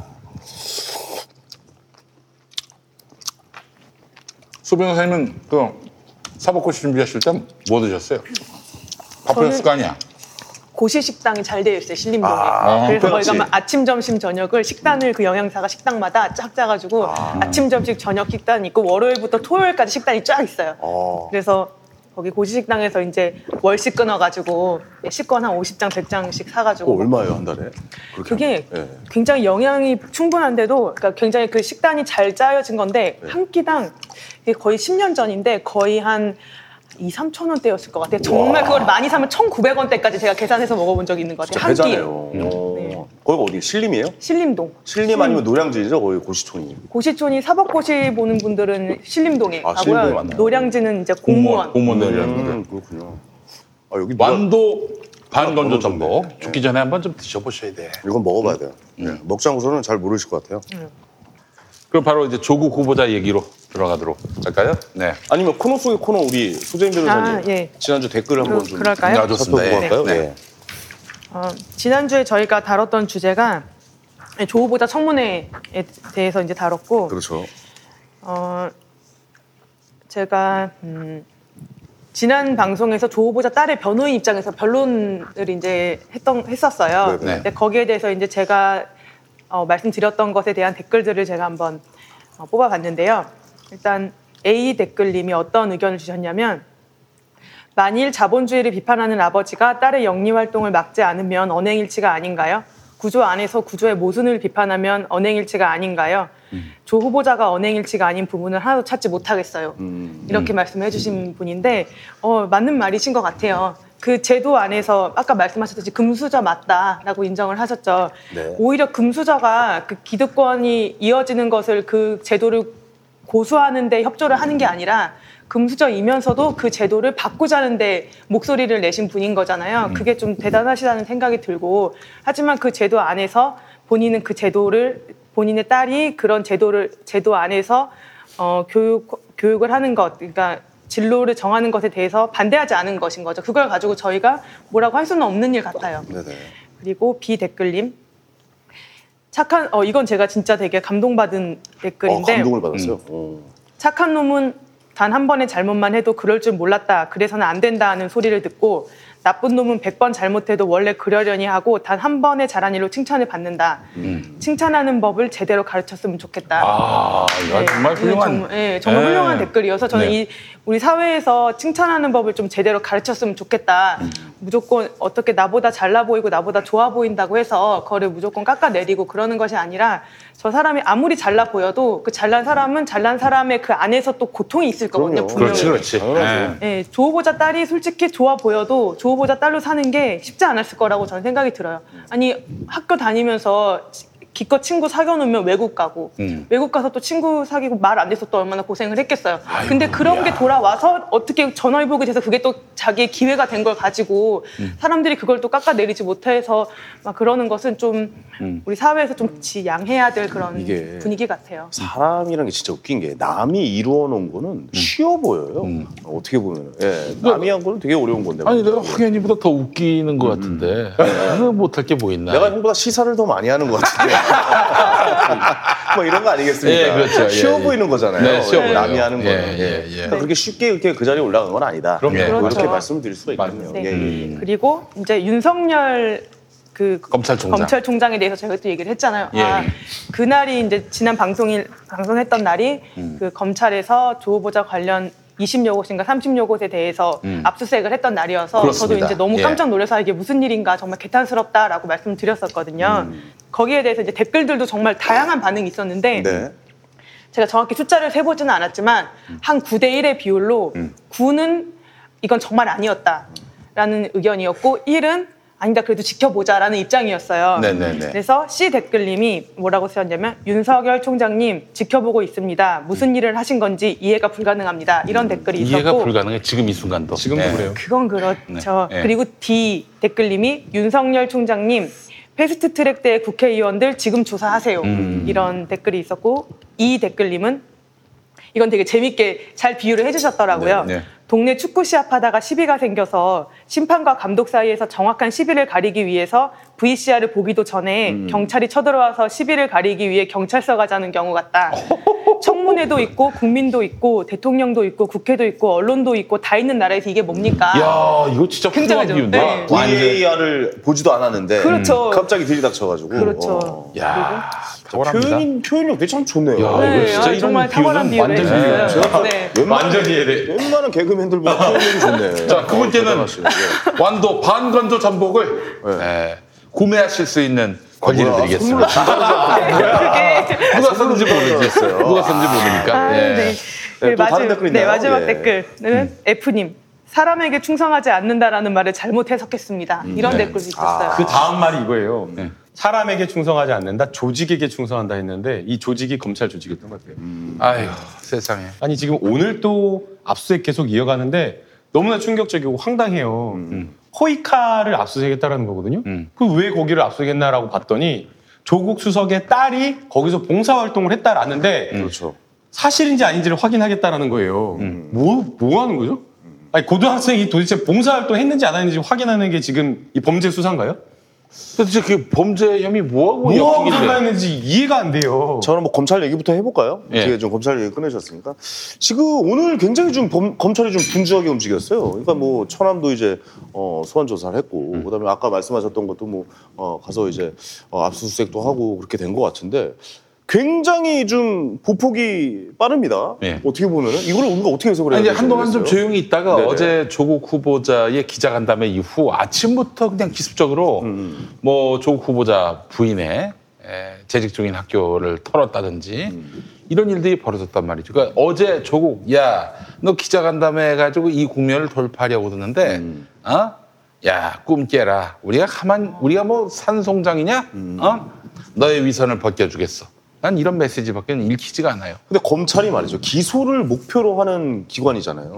그렇기 때문에 무조건 기소를 하기 위해서 지금 행동을 하고 있다라고 좀 봐야 되나요? 이건 어떻게 좀 해석을 해야 될까? 변호사분들이 좀 얘기해 주세요. 뭐 그렇게 해석하기에는 좀 어렵다는 생각은 좀 드는데 약간 무리일 수는 있어요. 그러니까 무리수가 있다. 무조건 기소를 하기 위해서 수사한다라고 생각은 하지 않지만 그런데 지금 검찰의 압수수색이나 수사의 어떤 보폭 아까 말씀해주신 대로 보게 되면 너무나 이례적이라는 거예요. 조국 후보자가 빠르죠. 기자회견을 하고 있는데 기자회견 끝나자마자 거의 한 6, 7시간 만에 오늘 아침부터 조국 후보자 부인의 사무실을 압수하겠다라고 하는데 지금 여러 가지 혐의와 관련된 부분을 보게 되면 고려대학교 입학 사정과 관련되어서 부정 청탁을 하거나 뭐 부정행위한 건 아니냐 이런 거거든요. 그런데 이 일이 거의 뭐 10년 전에 있었던 일이기 때문에 고려대학교 압수해도 그 입학 담당했던 그 담당자 그랬잖아요. 지금 다 폐기돼가지고 가져갈 게 없을 거다. 기껏 해봐야 합격자 불합격자 이런 정도 거다라고 이야기를 했는데 네. 그와 관련해서 도대체 조국 후보자의 부인의 사무실, 그것도 연구실을 압수해갖고 도대체 뭘 하겠다라는지 이해할 수가 없어요. 저는 이제 제가 기자 간담회를 보고 느낀 것은 아까 말씀드렸듯이 조 후보자에게 법적인 문제는 없다. 그런데 주변 사람들에게 법적인 문제가 있는지 없는지는 저는 그건 모르겠어요. 조 후보자에게는 일단 없어요. 네네. 근데 지금 제일 문제가 되는 게 사모펀드에서 오촌 조카. 그분은 중국에 가 있죠, 지금. 중국에 가 있어요. 그분은 네. 제가 어떤 분인지 잘 모르겠는데 뭐 그분에 대한 수사라면 저는 이해가 돼요. 근데 그거 말고 다른 것들은 기소를 어떻게 할 수 있을지 저는 진짜 왜 이러고 있는지 정말 궁금해요. 왜 이게 압수수색을 지금 이렇게 넓게 네, 하고 있는지. 솔직히 보통 따님에 대한 입시 비리를 파헤치기 위해서 수사를 한다 이러려면은 그 당시의 입시제도 전반에 대해서 먼저 검토를 해야 되고. 네. 그 검토를 통해서 그 검토 과정에서 참고인들과 관련자들도 다 조사를 해야 되겠죠. 그래서 이 당시의 입시제도 안에서 이게 불법이었냐 아니었냐를 따져야 되는데 그리고 나서 압수수색이 돼야 되는데 그런 전반적인 검토 없이 압수수색부터 했다는 저는 생각이 들거든요. 그리고 나서 또 이렇게 기자 간담회 다음 날 또 발빠르게 뭐 코이카를 수사하고 뭐 이런 것들을 또 언론에 내보내고 이런 게 무슨 의도인지는 정말 모르겠고 지켜봐야 될 것 같아요. 검찰에 이제 그냥 의도는 분명해요. 예. 조국 후보자를 장관 후보자에서 낙마시키겠다. 임명을 절대 안 시키겠다라는 지금 검찰의 의지가 있는 것으로 보이고요. 아예 그 의도입니까? 네, 그러니까 지금 수사로서 지금 사실상 정치에 개입한 거거든요. 네네. 그래서 조국 후보자 받지 않겠다. 우리 검찰은 그 메시지를 계속해서 보내고 있는 거고 지금 사실은 뭐 유시민 작가님도 이야기를 하셨지만. 계속해서 조국 후보자는 놔둔 상태로 가족들만 들쑤시고 있는 그런 형국인 거잖아요. 주변만 일단. 그러니까요. 예. 이거는 그야말로 진짜 조국 후보자가 아픈 곳을 건들고 있기 때문에 그야말로 이거는 검찰의 의사가 명백하다. 아니, 너 그만둬. 그만둬라. 가족들이 더 털리고 싶은 거 바라지 않잖아. 그러니까 빨리 그만둬. 너 법무부 장관으로 인정할 수 없어. 이런 거란 딱 의미인 거죠. 네. 아니 그러면 저는 그러면 윤석열 검찰총장의 의도가 궁금한 게 그러면. 조국 수석에 이렇게 계속 가다 보면 이거는 문재인 대통령의 타격이 가니까 우리가 맞겠다라고 생각을 하는 건지 아니면은 법무부 장관이 임명되면은 검찰 개혁에서 문제가 생길 수 있으니 우리가 미리 사전에 맞겠다 공수처도 맞겠다라고 생각을 해야 되는 건지 나는 그것도 제가 좀 의도를 모르겠다고 말씀드린 게 지금 말씀하신 그 부분 때문에 그 첫 번째 부분의 의도도 어떻게 가능성 그렇게 해석하시는 분들이 있더라고요. 그 신문에 보면 그 말만 되는 거죠. 아니 세상에.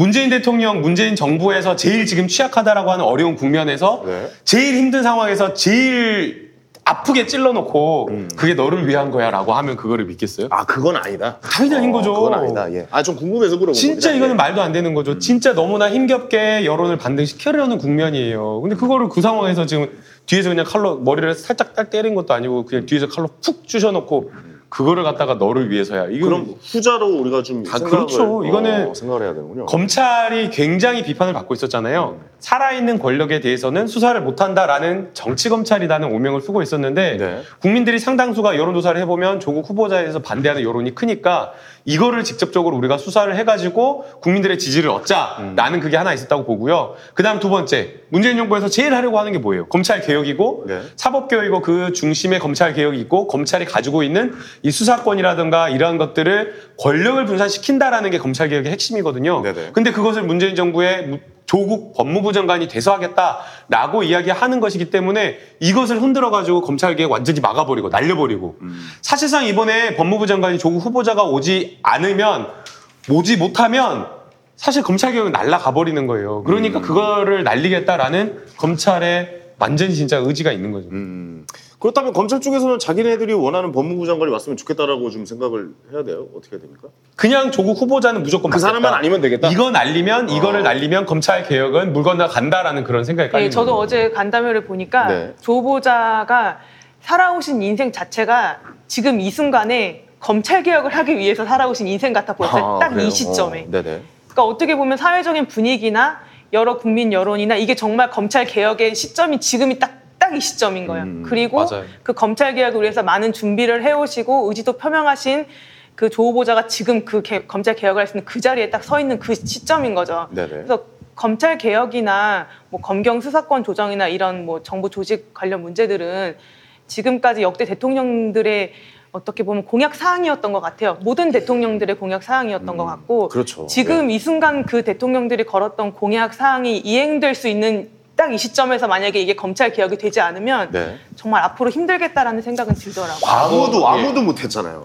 과거에 예. 노무현 정부에서도 검찰 개혁을 하려고 했어요. 근데 그 당시 이게 모든 정부의 역대 정부의 개혁 과제는 1년차, 2년차 힘 있을 때 아니면 못하거든요. 그런데 그 당시에 노무현 대통령도 검찰을 개혁해야 된다라고 하면서 공수처라든가 수사권 조정을 이야기를 했는데 네. 그 당시 검찰이 가지고 나온 게 뭔지 알아요? 뭡니까? 비자금 수사. 그렇지. 대선 때 있었던 여러 비자금 수사를 들고 나와가지고 야당뿐만 아니라 당시 노무현 대통령에 대한 비자금 수사까지 다 해버려가지고 양쪽을 다 잡아가지고 네. 그러니까 당시 국민 여론이 어쩌겠어요. 안모 검사 아니었어요? 안대희라고 그렇죠, 그렇죠. 안짱이라고 네. 해가지고 카페까지 나올 정도인 거예요. 팬클럽도 생기고 그랬어요. 네, 네. 그 당시에 그랬잖아요. 그러니까 네. 그 당시에 검찰 개혁을 하려고 했는데 사실상 그런 어떤 검찰이 비자금과 관련된 국민이 지지하는 수사를 하다 보니까 만약에 그것에 대해서 그런 상황에서 검찰 개혁을 하면 보복한다. 정치 권력이 검찰을 보복해가지고 검찰에 힘을 뺀다라는 이런 논리가 작용을 해버리다 보니까 그 당시에도 할 수가 없었거든요. 심지어 MB도 검찰 개혁을 하려고 했는데 그때 검찰이 뭘 또 칼을 빼들었느냐. 네. 저축은행. 맞아요. 맞네요. 그걸로 해서 이제 무력화시킨 거예요. 항상 그런 식이었어요. 그러니까 네. 캐비넷에 범죄 수사와 관련된 정보를 딱 넣어놨다가 정권의 먹덜미를 잡을 만한 그럴 만한 거를 캐비넷에서 꺼내가지고 수사를 하는 거예요. 그러니까 이제 항상 검찰은 남들이 자기를 개혁하려고 들면 자기가 갑자기 개혁의 전사가 돼. 그래가지고 이 썩어빠진 정치권을 내가 숙정하리라 하면서 나섭니다. 똑같아요. 바로 이 전법인데. 야, 그러네요. 근데 참 이번에 제가 조 후보를 보면서 놀란 게 뭐냐면은 어떤 사람도요. 네. 어떤 사람도 특히 그 학자 출신의 백면 서생은 가족까지 털리고 이렇게 피바람이 나는 상황에서는 백기를 듭니다. 근데 지금 조국 후보자는 다른 학자와 달리 이 정치적인 근육이 있어요, 그 양반이. 그래서 여기서 내가 무릎을 꿇으면은 문재인 정권의 검찰 개혁은 물론이고 문정부 자체가 이제 완전히 무너지게 된다. 이렇게 생각을 하고 정면 돌파를 하기로 네. 마음먹었어요. 그러니까 우리 검사님들 조국 털어가지고 그 법무부 장관 임명 못하게 좀 애를 쓰고 계시는데 불가능해 네. 기본적으로. 자, 그러고 생각해보면 네. 여태까지 그 검찰 개혁이 안 됐다는 것은 여태까지 검찰이 다 이겼다. 그렇지. 라고 평가를 우리가 좀 해도 되는 거잖아요. 근데 이번만은 좀 다를 것이다라고 생각하십니까? 어떻습니까? 다를 거라고 생각합니다. 다를 거라고 생각합니다. 네. 예, 예. 항상 이제 어려웠던 것이 이제 검찰의 저항이 있었어요. 근데 이번에도 검찰의 저항은 문재인 정부에서 충분히 예견을 했어요.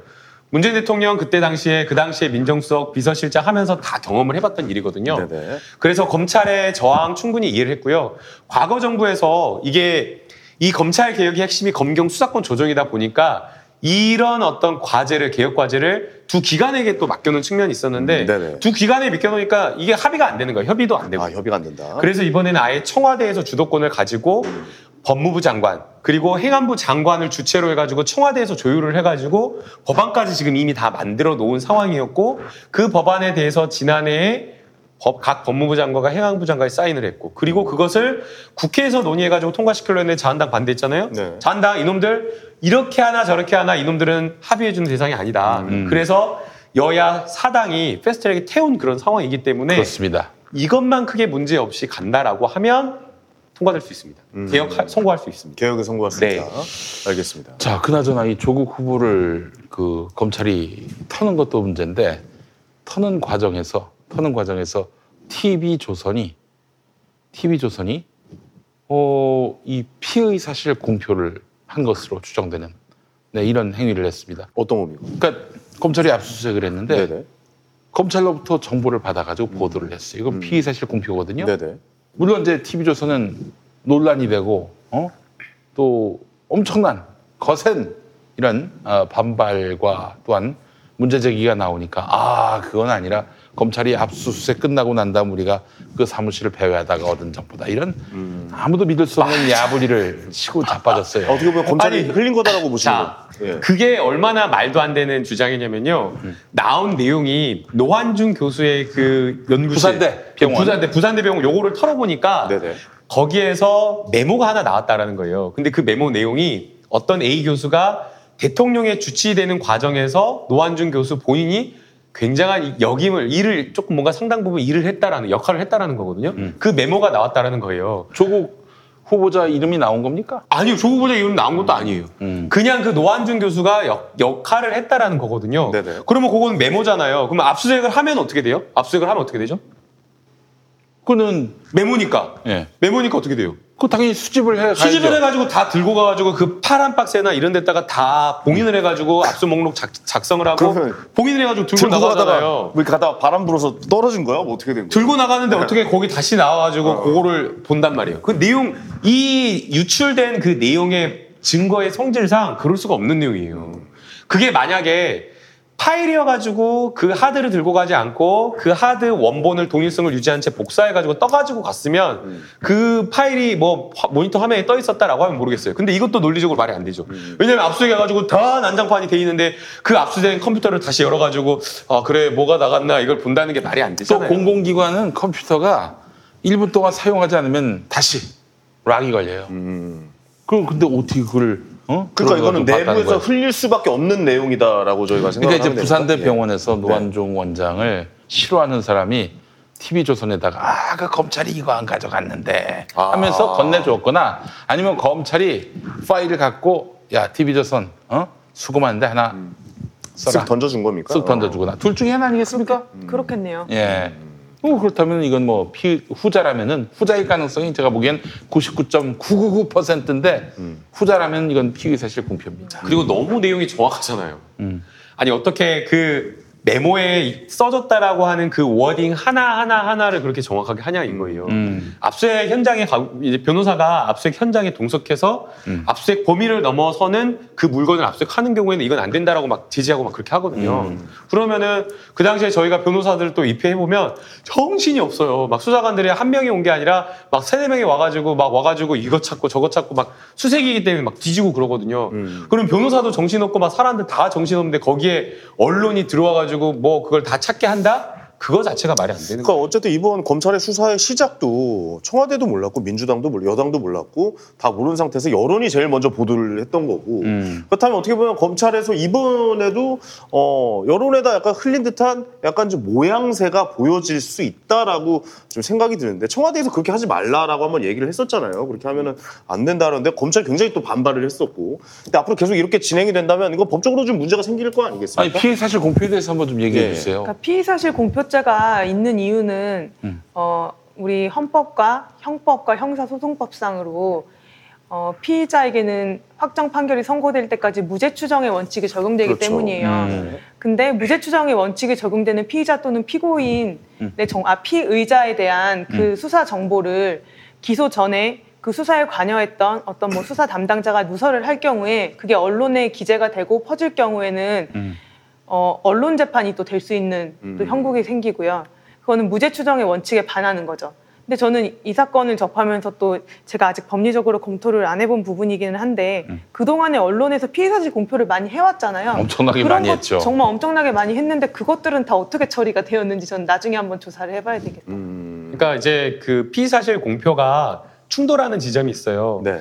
피의자가 가지고 있는 헌법상 무죄 추정의 원칙과 그리고 또 사실은 수사 중인 그 사건이지만 굉장히 중요한 어떤 중대 범죄 그리고 우리 공익을 침해했다라고 하는 여러 범죄와 관련되어서는 국민의 알 권리가 있는 거잖아요. 그렇죠. 그렇기 때문에 아직 수사 중이라고 하더라도 해당 수사 내용을 국민이 충분히 알아야 되는 게 맞거든요. 네. 그러면 두 권리가 충돌하기 때문에 최소한의 피의자의 인권이나 이러한 것들을 보호하면서 또 동시에 국민의 알 권리를 충족을 해야 되거든요. 그래서 경찰도 그렇고 검찰도 그렇고 수사 중인 사건에 대해서 보도 지침을 마련을 하고 있어요. 아, 그래요? 네, 그래서 어디서부터 수사팀에서 어디서부터 어디까지. 왜냐하면 또 수사 중인 사건은 수사에 되게 중요한 게 기밀성이잖아요. 그렇지. 그렇기 때문에 그러한 것들을 중요한 어디선까지 공개를 할지 이런 것들을 수사팀의 의견을 듣고 또 해당 수사와 관련되어서 또 보고받는 그런 어떤 지휘부가 있기 때문에 그러한 라인을 거쳐가지고 공적인 딱 창구, 공적인 단일한 창구를 통해가지고 피해 사실을 공표하도록 되어 있거든요. 아, 그런데 이 경우에는 그런 공적인 창구가 아닌 거죠. 그런 게 아니었나요? 그냥 흘러나온 거예요. 근데 그게 또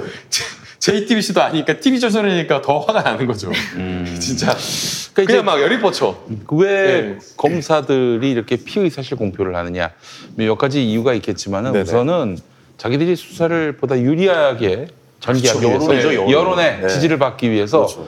지금 피의자가 진짜 나쁜 새끼야, 나쁜 새끼임을 계속해서 흘려줘야 여론이 이제 수사하는 그렇죠. 사람들로 하여금 법원 가기 전에 여론 재판 먼저 하는 거 아닙니까? 그렇죠. 예, 예. 네, 그래서 그렇게 해서 피의자는 저 쓰레기다, 개쓰레기다. 그러니까 얘는 뭐 봐줄 여지가 없다. 막 이렇게 여론 재판을 하게 만들어요. 그렇게 해서 검사가 수사하는 데 있어서 네. 유리하게 할 목적도 있는 거고.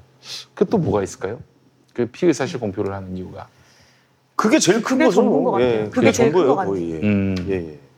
알겠습니다. 어쨌든 이 검찰에 대해서는 좀 계속 좀 지켜봐야겠습니다. 이게 수사가 갑자기 좀 진척이 빨리 되다 보니까 어떻게 기소 여부로도 이거 판단을 해야 되고 기소는 일단 할 것 같아요. 어때요?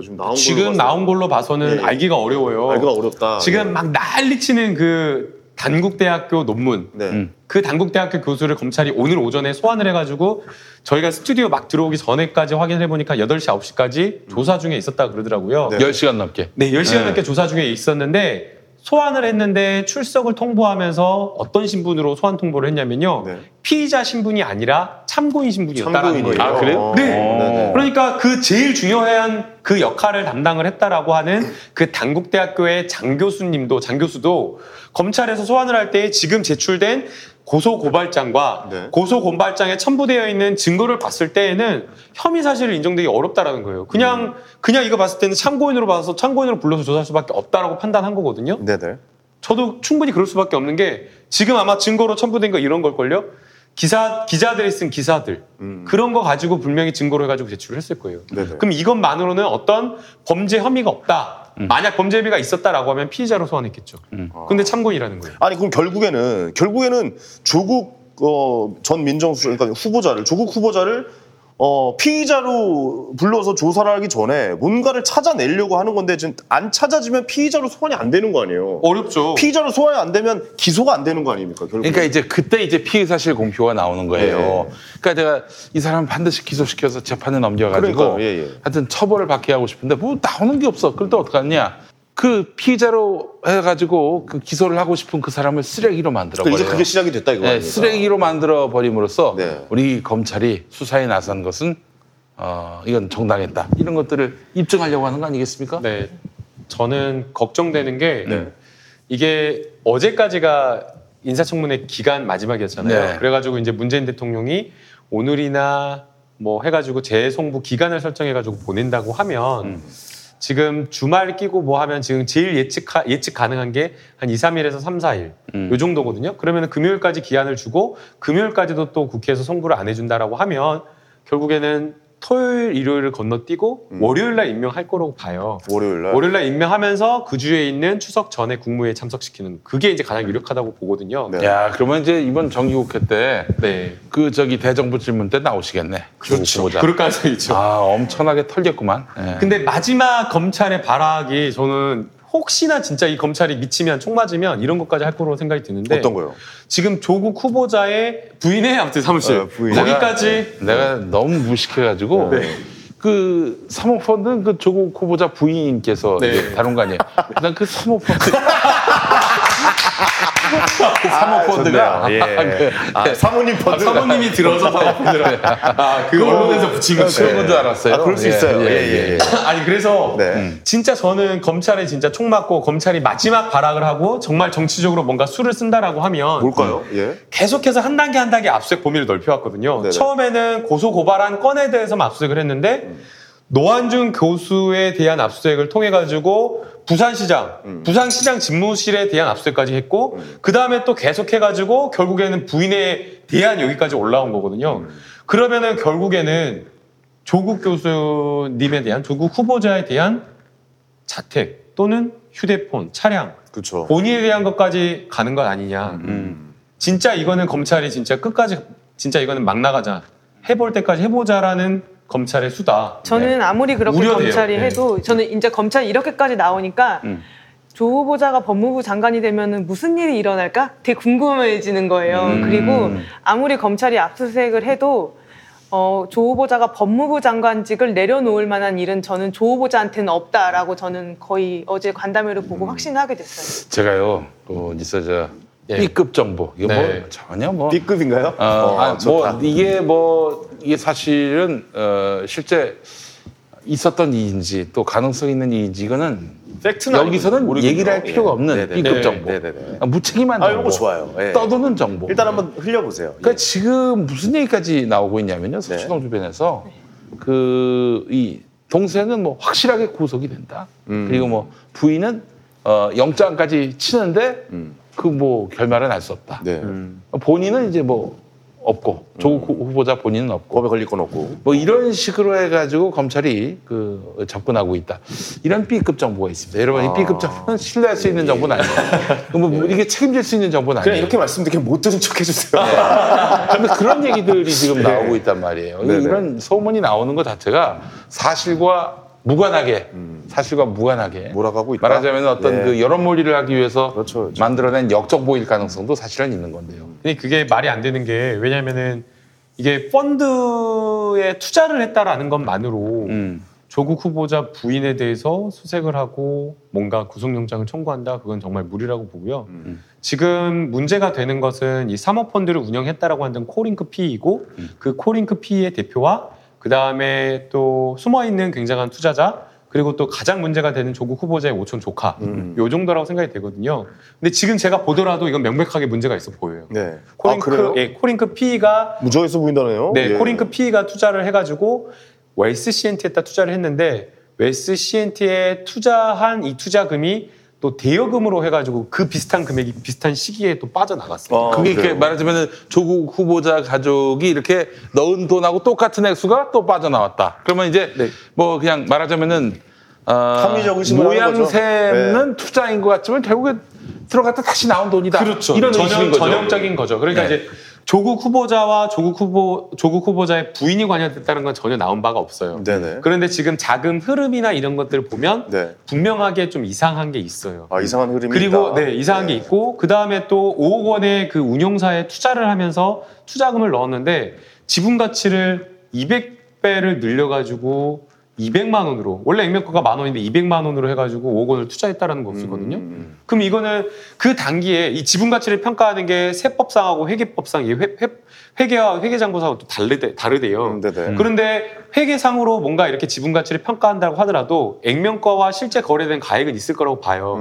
그러나 아무리 액면가하고 이 실제 거래되는 가액 평가 금액 비상장 주식이어가지고 거래된 가액이 차이가 있다고 하더라도 그 가액 평가는 매출액, 기본적으로 매출액, 회사 자산 그리고 장래에 이 회사가 얼마만큼의 수익을 미래 수익을 얻을 그렇죠. 수 있는가 이런 것들인데 단기 200배 늘 수가 없잖아요. 그럼 이거는 말이 안 되는 거기 때문에 네. 분명하게 무슨 이면 계약이 있거나 뭔가가 있다라는 거. 뭔가가 있다. 네. 난 이제 문과라서 너무 이거 쉽지가 않죠. 오촌 조카는 제가 어떻게 될지 모르겠어요. 그분은 문제가 있을 수도 있어요. 아니 근데 투자자 전문가. 투자자는 네. 그 투자 전문가인가 저도 이제 주가 조작 사건을 변호를 해본 적이 있거든요.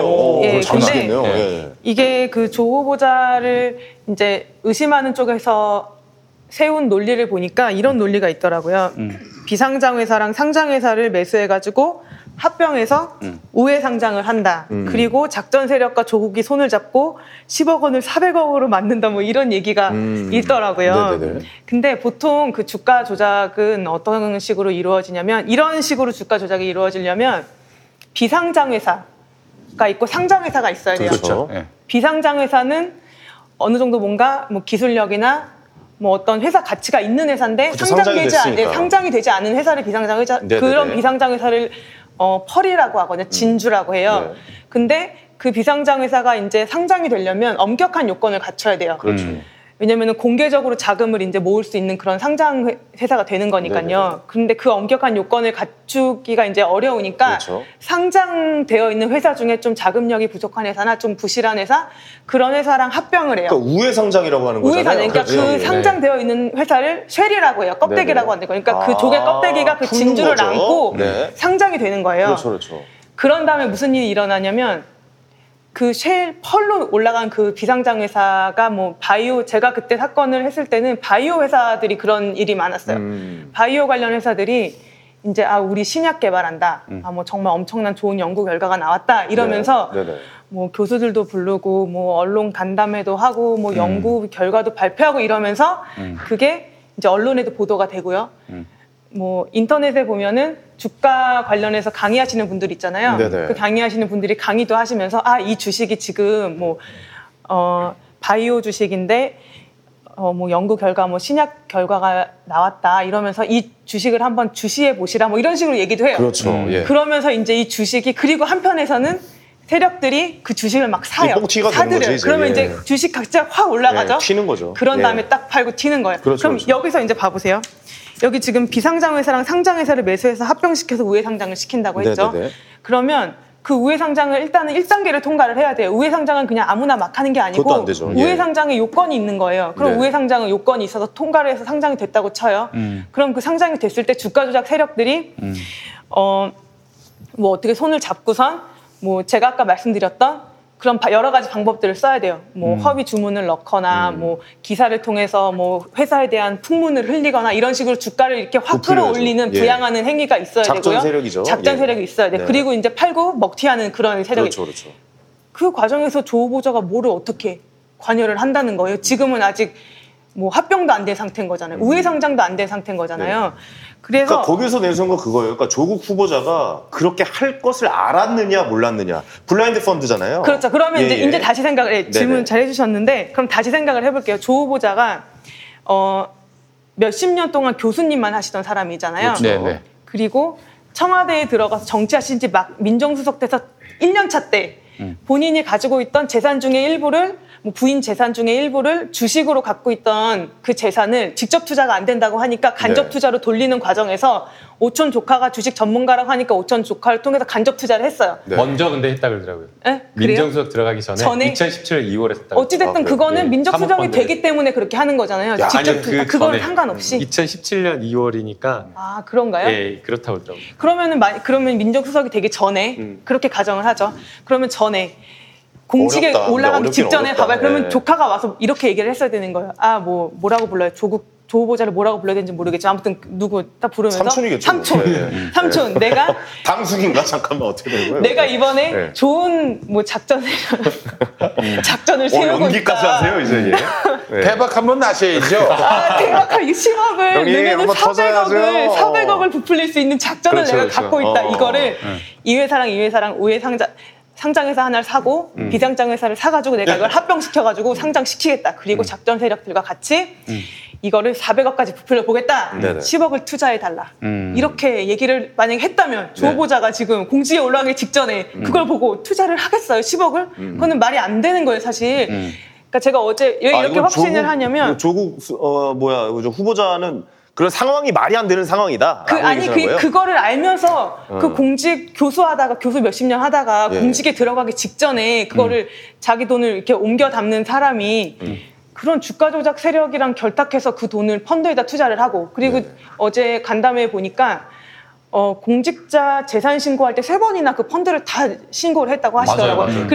그리고 제가 이제 어제 간담회가 열릴 줄 모르고 이제 조 후보자의 이번 방송에서는 조 후보자의 사모펀드에 대해서 변호인으로서 이제 변론 계획을 세워봐야겠다 이러고 이제 준비를 하고 있었는데 저도 이제 뭐 여러 가지 사건을 해보지만 저는 첫 번째로 걸렸던 게 이거였어요. 아니 그런 식으로 불법적으로 재산을 증식시키려는 사람들은 특히 주가 조작 같은 거는 자기 이름으로 그런 식으로 대놓고 투자를 하지 않아요. 그래서 이 점에서 이 조국 후보자는 마이너스 100점 이렇게 된 거예요. 이거는 알겠습니다. 정말 아니다. 자, 이제 무슨 말인지 알겠고. 그러니까 조국 후보자는 아닐 가능성이 높다라고 얘기를 하시는 것 같아요. 근데 오촌 조카랑 투자를 제일 먼저 한 사람이 제가 알기로 천남으로 알고 있거든요. 천남인가요? 아마 하여튼 뭐 주변에 누구인 걸로 알고 있어요. 이거에 대해서는 그러면 그 주변 사람들은 알고 있으면 그러니까 어떻게 연관이 돼야 되는 거예요? 처남과 처남 자식 둘 3명 그리고 네네. 조국 후보자와 그 다음에 이제 조국 후보자 가족 3명 이렇게 했고 6명이 이렇게 투자를 했다고 하는데요. 네네. 이게 이제 주가 우회 상장을 통해 가지고 주가 조작을 하려고 했던 것 같아요. 근데 이제 주가 조작을 할 때 우회 상장을 통해 가지고 주가 조작을 해 가지고 뭐 큰 수익을 내놓겠다 그렇게 계획을 할 때 제일 중요한 게 뭐냐면 비상장 회사의 가치를 굉장히 뻥튀기 하는 거예요. 그렇죠. 예. 그래서 실제 이 비상장 회사의 그 가치를 좀 높이려고 했던 것 같아요. 아, 하려고 했을 것 같아요. 왜냐면 그게 기본이니까. 예. 그래 그 이후로 이거를 뭐 100배 주고 지분 가치를 100배 주고 샀는지, 200배 주고 그렇게 높여주고 샀는지 왜 그런지 모르겠는데 그 이유 때문이 아닐까라고 추정하는데 이유는 모르겠어요. 자, 약간 이 설명에 있어서 네. 등장 인물이 많고 그 이 뭐 이런 주어 이름이 복잡해서 사람들이 기억을 못해. 간단하게만 말씀드릴게요. 간단하게만 말씀드리면 간단하게 타임라인 한번 잡아봅시다. 예. 타임라인도 필요 없어요. 이런 우회 상장이나 주가 조작을 해가지고 큰 수익을 얻겠다라고 하는 사람들이 제일 중요하게 생각하는지 뭔지 아세요? 뭐예요? 한다고 하면 뭘 제일 중요시하게 할 것 같아요? 돈 버는 거겠죠 뭐. 아니, 돈 버는 건데 그 방법에 있어서. 보게 하는 거? 그러니까 방법에서. 그러니까 이거를 작업을 하는데 작업한다고 하면 이거를 함에 있어서 제일 중요한 게 뭘까요? 여러분들 한번 생각해보세요. 댓글 좀 써주세요. 뭘 제일 중요할 것 같아요? 적은 돈을 넣고 큰 돈을 버는 거. 그러니까 그게 목표라니까. 그러니까 방법에 있어서 뭘 제일 중요한 거. 방법은 모르겠어요. 뭐 어떻게 해야 돼요? 방법에 있어서 제일 중요한 거 1순위. 뭘까요? 안 걸리는 거? 그렇죠. 안 걸리려면 어떻게 해요? 몰래. 보안이 제일 중요해요. 그렇죠. 왜냐하면 여기에 위법성 요소나 불법이나 이러한 것들이 있고 이게 딱 누구한테 이게 주식시장이 그러잖아요. 찌라시라 해갖고 뭐가 탁 터지면 누구한테 살짝만 말해도 쫙 퍼지거든요. 그러면은 쫙 퍼진 순간 어떻게 돼요? 이게 이 검찰도 그렇고 경찰도 그렇고 다 정보 범죄 정보를 수집하는 데가 있어요. 그래서 쫙 퍼지는 순간 큰일 나거든요. 남부지검에 바로 끌려가는 거예요. 네네. 그러니까 보안이 생명이에요. 그래서 블라인드 펀드인 거고. 아. 그래서 이거는 진짜 코어 그룹이라고 이 작업치는 코어 그룹이라고 하는 셋, 둘, 셋 자금까지 뭐 자금하는 건 넷 요 정도거든요. 네네. 그래가지고 다 된 다음에 다 작업을 한 다음에 세팅이 된 다음에. 살짝 흘리는 거예요. 그러니까 이게 말이 안 된다는 거예요. 가족끼리밖에 할 수 없는 구조네요. 가족끼리 그 가족한테도 알릴 수가 없는 거죠. 그러니까 조국 후보자한테 알릴 이유도 없고 민정수석인데 조국한테 알리면은 당연히 이건 수사하라 그러죠. 가족 조국 후보자 부인한테도 이건 알릴 수가 없는 거예요. 부인한테도 알릴 수가 없다. 아들한테도 알릴 수 없고 엄마한테도 알릴 수 없어. 그렇다면은 오촌 조카는 왠지 좀 얽힐 것 같다. 얽힐 가능성은 있는데 그런 인과 거기 대표가 일단 한번 넣어보세요라고 한 걸 거예요. 아무 말도 안 하고. 아니 이거는 그 당시에 조국 후보자가 이야기를 했어요. 네. 조국 후보자 이게 그 펀드 조국 후보자는 그 펀드에다가 사모펀드에다 넣은 게 아니에요. 조국 후보자가 뭐라 그러냐면 이해가 안 된다 막 이러는데 조국 후보자는 그 오촌 조카의 이야기도 있었지만 그 오촌 조카의 이야기만 신뢰한 거 아니었어요. 네네. 어제 조국 후보자가 이야기를 했는데 조국 후보자가 다른 투자하는 어떤 자문하는데 그쪽 전문가인지도 물어보니까 해당 운용사가 당시에 실적 괜찮더라. 수익률이 괜찮더라. 요거를 가지고 얘기를 했던 거예요. 자, 그러면 그걸 얘기해 봅시다. 그러면 이제 이 문제는 제가 문제가 있을 수 있을 만한 펀드인데 그 조국 이제 내정자가 후보자가 뭐 이게 약간 검찰의 조사를 받거나 이럴 때 큰 문제가 될 수 있는 겁니까, 지금? 지금 나온 걸로는 검찰이 조국 후보자에 대해서까지 수사하기는 어렵다고 봐요. 수사하기는 어렵다. 네, 만약에 그 주변을 할 수 있다. 네, 실제 가족은? 지금 실제 지금 고발장이나 이런 혐의나 이런 것들을 보면 거기까지 올라가지 못했고요.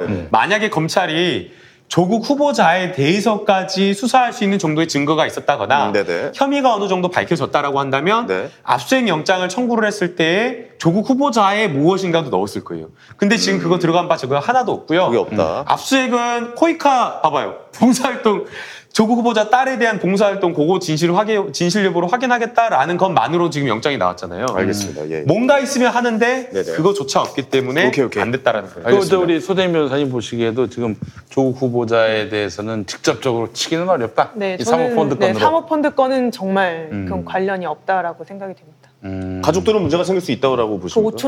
오촌 조카는 문제가 생길 수 있다. 오촌 조카가 뭔가 속으로 작전을 못 짜고 이런 것까지는 수사 결과가 나와봐야 알겠죠. 네, 그 핵심은 이게 그 가로등 전멸기 회사 웰스 CNT 그 회사가 그 이 가로등 전멸기라는데 가로등은 뭐 집에서 개인이 구매하는 게 아니잖아요. 도구에 있는 거죠. 지자체가 구매하는 건데 그 민주당 지자체가 많으니까 또 조국 민정수석이 고위공직자로서 네. 그 저기 웰스 CNT 그쪽 걸 좀 사시면 어떨까 이런 식으로 슬쩍 뒷배경이 되어가지고 웰스 CNT의 수익과 기업 가치를 높여준 거 아니냐. 지금 자유한국당이 그 의심하고 있는 거잖아요. 네. 이른바 합리적 의심. 그 합리적 의심이 아닌 게 아니 그 계약이라는 게 막 수십억 원짜리 계약이면 모르겠어요. 아니 지방자치단체에 1,000만 원에서 3,000만 원 이런 정도라는 거예요. 그래서 그게 뭐 140건에서 170건 정도 수주를 했다라는 거거든요. 액수가 너무 쪼다네요. 그 말이 안 되는 이야기인 거고 조달청을 통해서 한 거고 그 다음에 그 이 매출액이 올라간 거를 보면 한 9억에서 10억, 그 다음에 2017년도에 좀 가장 늘어가지고 17억 정도 이런 정도더라고요. 그런데 그렇게 해가지고 수익 났던 게 얼마인지 아세요? 얼마입니까? 한 1억 4천? 매출액이 그 정도인 거고 수익은 그냥 1억에서 1억 얼마 정도인 거예요. 1억 4천 되게 쉽게 버는데? 아니 쉽게 버는 게 아니라 중소기업 네. 매출에 비해서 순수익이 높지 않다는 거죠. 너무 높지가 않은 거고요. 그 다음에 이게 언론이 정말 왜곡 보도를 하는 게 뭐냐면요. 16, 17, 18까지만 딱 떼어가지고 보는 거예요. 근데 10년치를 딱 떼어놓고 보면요. 17년도만큼의 또 매출액이 나왔던 때가 있어요. 그러니까 그거는 업황에 따라서 조금씩 다 다른 것이고 네네네. 17년도나 18년도에 확 매출액이 뛰거나 이럴 때를 보게 되면 지방자치 선거가 있었을 때고 또 그 다음에 이 가로등 전멸 사업이었잖아요. 스마트 시티를 하겠다라고 하면서 2017년도에 문재인 정부에서 8대 혁신 사업으로 지정을 해가지고 서울시나 뭐 세종시나 몇 군데 정해가지고 정부의 예산 지원이 있었던 곳이에요. 그럼 당연히 예산 지원이 많으니까 조달청을 통해가지고 지방정부뿐만 아니라 여러 가지 사업이 나오니까 당연히 매출액이 있을 수밖에 없는 거죠. 알겠습니다. 사모펀드는 좀 지켜봐야 될 것 같아요. 왜냐면 오촌조카가 일단 좀 들어와야 되는데 들어올 생각이 없는 거죠 지금 이 사람. 도피한 거 아닙니까 지금 현재. 좀 날린 거 아니에요 중국으로. 그리고 저는 그 소재민 변호사님이 답변을 잘해줄 거라고 생각하는데 어제 그 보셨는데 왜 오촌조카한테 전화 안 하냐는 그 야당 의원들이 쓰잖아요. 네. 그것도 기가 막히지 않아요? 날랐는데 그렇죠. 뭘 못 따위려고 그래. 그럼 오촌조카 본인이 죄를 졌나 보죠. 그 오촌조카가. 나는 오촌조카가 어떻게 생겼는지 모르겠어. 오촌조카 누군지 알아요? 아니 몰라요. 나로부터 오촌이 어떤 관계인가? 몰라요. 그러니까 그러니까 할아버지의 형제 약간 이런 쪽 아닌가? 아버지, 어렵다. 만화님도 없어. 어제같이 가족들하고도 다 분가하는 판에. 사촌들도 오촌이 뭐야, 오촌이. 네. 이거 잘 모르겠어요. 그러니까 이제 조국 후보자하고 억지로 엮으려고 꽤나 애를 쓰고 있는데, 네네. 이 돈을 벌면서 권력도 쥐려 한다? 또 정의를 구현하려 한다? 쉬운 일 아닙니다. 예. 아, 근데 사실은 이제 가족 중에 누군가 비위로 들어가면은, 야당이 가만히 있겠어요? 그렇죠. 난리 나겠죠. 그냥 그 허물을 갖고 막 이 후보자 나중에 또 장관이 되실 분인데 장관에 대해서 계속 물고 뜯고 그렇게 할 가능성도. 그럼 고위공직자가 되려는 사람은 자기 오촌조카의 범죄행위까지 막아서 못하게 어떻게 막아요? 어떻게 오촌조카가 몰래 작전을 짜고 있는 걸 어떻게 하고 그걸 어떻게 막아요? 오촌조카가 아버지 사촌의 아들. 아니 그다음에 아버지 사촌의 아들. 아니 지금 오늘 언론에 가장 많이 나왔던 게 뭐냐면. 네. 해명하는 내내 사모펀드와 관련되어서 조국 후보자의 답변이 모른다더라라는 거예요. 알지 못하는 걸 어떻게 해명하라는 거야. 그러니까. 사모펀드 운영사에서 운영하는 걸 알지 못하는데 어떻게 하라는 거야. 오촌조카가 어떻게 뭘 하는지 제가 어떻게 알아요. 아니, 가족이 제 동생이 뭘 하는지도 잘 몰라요. 우리 엄마가 뭘 하시는지도 우리 엄마는 뭘 하는지 알려주시니까 아는구나. 맨날 아버지로 봐요, 아버지로. 아버지는 말해주시죠. 아버지도 알아요. 다 말해주시네. 그러네. 동생만 알려주시네. 네. 근데 계좌는 안 알려주세요. 계좌 흐름은. 그러니까 어려워요. 모르는 걸 내가 어떻게 해명을 해요. 조국 후보자가 최대한 자기가, 아이고, 감사합니다. 아시는 한도 내에서 조국 후보자가 아는 한도 내에서 내가 아는 건 안다, 모르는 건 모른다라고 이야기를 한 거예요. 그러면 그것을 최소한 후보자가 자기가 해명하려고 했다. 어제 도대체 수십 번 나왔잖아요. 조국 후보자 이야기가 10번 이상 말했다는 거잖아요. 자기가 할 수 있는 거는 최선을 다해서 소명했다라고 이야기가 나와야지 기자가 기사를 그렇게 써야지 어떻게 모르는 걸 모른다고 썼다고 그거에 소명이 부족하다? 이게 말이나 돼요, 기자가? 알겠습니다. 예, 아, 뭐, 펀드 얘기는 여기까지 하고. 아, 난 뭐, 이거 좀. 무슨 말인지 지금 머리에. 근데 대충의 쥐가 나네. 머리에 쥐가 나. 예. 흐름은 좀 잡은 것 같아요. 이제 흐름은 알 것 같고, 이거는 예. 뭐 좀 지켜봐야 될 문제인 것 같습니다. 아니, 알겠습니다. 뭐, 하여간 예. 다 털어보고 자세히 따져보면은 비위 아닌 것이 훨씬 더 많고, 그러니까 의혹으로 그러니까요. 제기되는 건데, 나중에 보니까 아무 잘못도 없는 거야. 이게 한두 건이 아닌 거예요. 근데, 여러분, 그 우리가 제기했던 의혹이 실은 아무 실체가 없었던 걸로 드러났습니다라고 말해주는 언론이 있냐 이거야. 그러니까 의혹만 크게 보도를 하고 결론. 그러니까 연예인 성관계 문 성폭행 문제도 다 그렇잖아요. 의혹 있을 때만 그냥 들입다 갔다가 문제 나오면은 그냥 뭐 묻히든지 말든지 뭐 이렇게 되는 거들이 말이에요. 지들도 한번 당해봐야 하는데 네. 예전에 이제 제가 그 네. 자유한국당에 입당을 했을 때 자꾸 이제 MBN이 보도를 했어요. MBN이 뭐라고 보도를 했냐면은 네. 김용민 뭐 소개하면서 그 2012년 총선 때 위안부 할머니들을 모독했다. 난 그런 적이 없거든. 네. 단 한 번도 그런 적이 없었어요. 근데 이제 김구라 형이 나하고 좀 비슷한 캐릭터 김구라 네, 형이 네, 이제 네. 과거 인터넷 방송하실 때 했던 말 그거 헷갈린 것 같아. 네네네. 헷갈린 것 같아. 아... 그래서 이제 내가 가만히 있나? 그래서 저기 MBN한테 네. 소설은 뭐 아니고 네. 언론중재위원회 통해서 500만 원 배상금을 받았습니다. 거기서 500만 원 진짜 많이 받는 거예요. 그래서 500만 원 받아가지고 천액 나눔의 집으로 보냈어요. 아, 진짜. 네. 그래서 진짜 멋있어요. 그런데 네. 그 이후에 이름만 되면 알만한 유명한 그 법률가가 김용민이 걔는 저기 위안부 할머니 모독한 애 아니냐? 누구예요, 그거? 어? 강용석 아니? 강용석? 아니, 이게 뭐 누구죠? 그런 분이 아니라 예. 우리가 굉장히 존경하는 예. 그런 아... 법조인입니다. 아, 알 것 같다. 그 기사를 믿고 그렇지. 그 얘기를 하신 거죠. 나중에 뭐 물론 MBN이 그 정동 방송도 했고 왜 파란 화면에 블루 스크린에 예. 자막 올라오는 거 있잖아. 예. 그것도 방송이 됐지만은 그건 뭐해? 이미 나갔는데 이미 보도가. 다 남아 있는 것들. 아, 그 저희 그 제가 지금 티셔츠를 입고 있는데 이게 썰빵이라는 제가 이제 진행하는 팟캐스트인데 네. 여기 김대범 씨는 네. 댓글에 이런 게 달렸어요. 이 새끼 이혼하더니 TV 안 나오네. 결혼도 안 했거든요. 결혼도 안 했는데 네. 이 새끼 이혼하더니 TV 안 나오네. 네. 이 새끼 음주운전하더니 TV 안 나오네. 음주운전도 안 했어요. 네. 그러니까 만들어내더라고 이런 말들을. 제가 이제 유튜브에서 만나세요. 커널 라이트 클럽에 오신 여러분 환영합니다. 황금 선박에 오르신 여러분 환영합니다. 우먼스 플레이입니다. 섬김쇼와 함께하는 시간입니다. 오늘도 히스토리의 문을 열겠습니다. 프로듀서 김용민의 모든 콘텐츠를 영상으로 즐거운 분 유튜브에서 김용민 TV를 구독하세요. 김용민 TV. 적폐 청산 끝이 없다님 김용민닷컴 자유 게시판에 글을 남겨주셨어요. 자유한국당 무리들은 치외법권인가? 검찰은 이런 자들을 언제까지 가만히 놔둘 건지. 대통령이 바뀌고 국민들도 바뀌었고 시대가 바뀌었는데 정치 검찰들은 여전히 과거를 살고 있는 것 같아 개탄스럽습니다. 라고 하셨고요. 역시 김용민닷컴 자유 게시판에 완소완배님.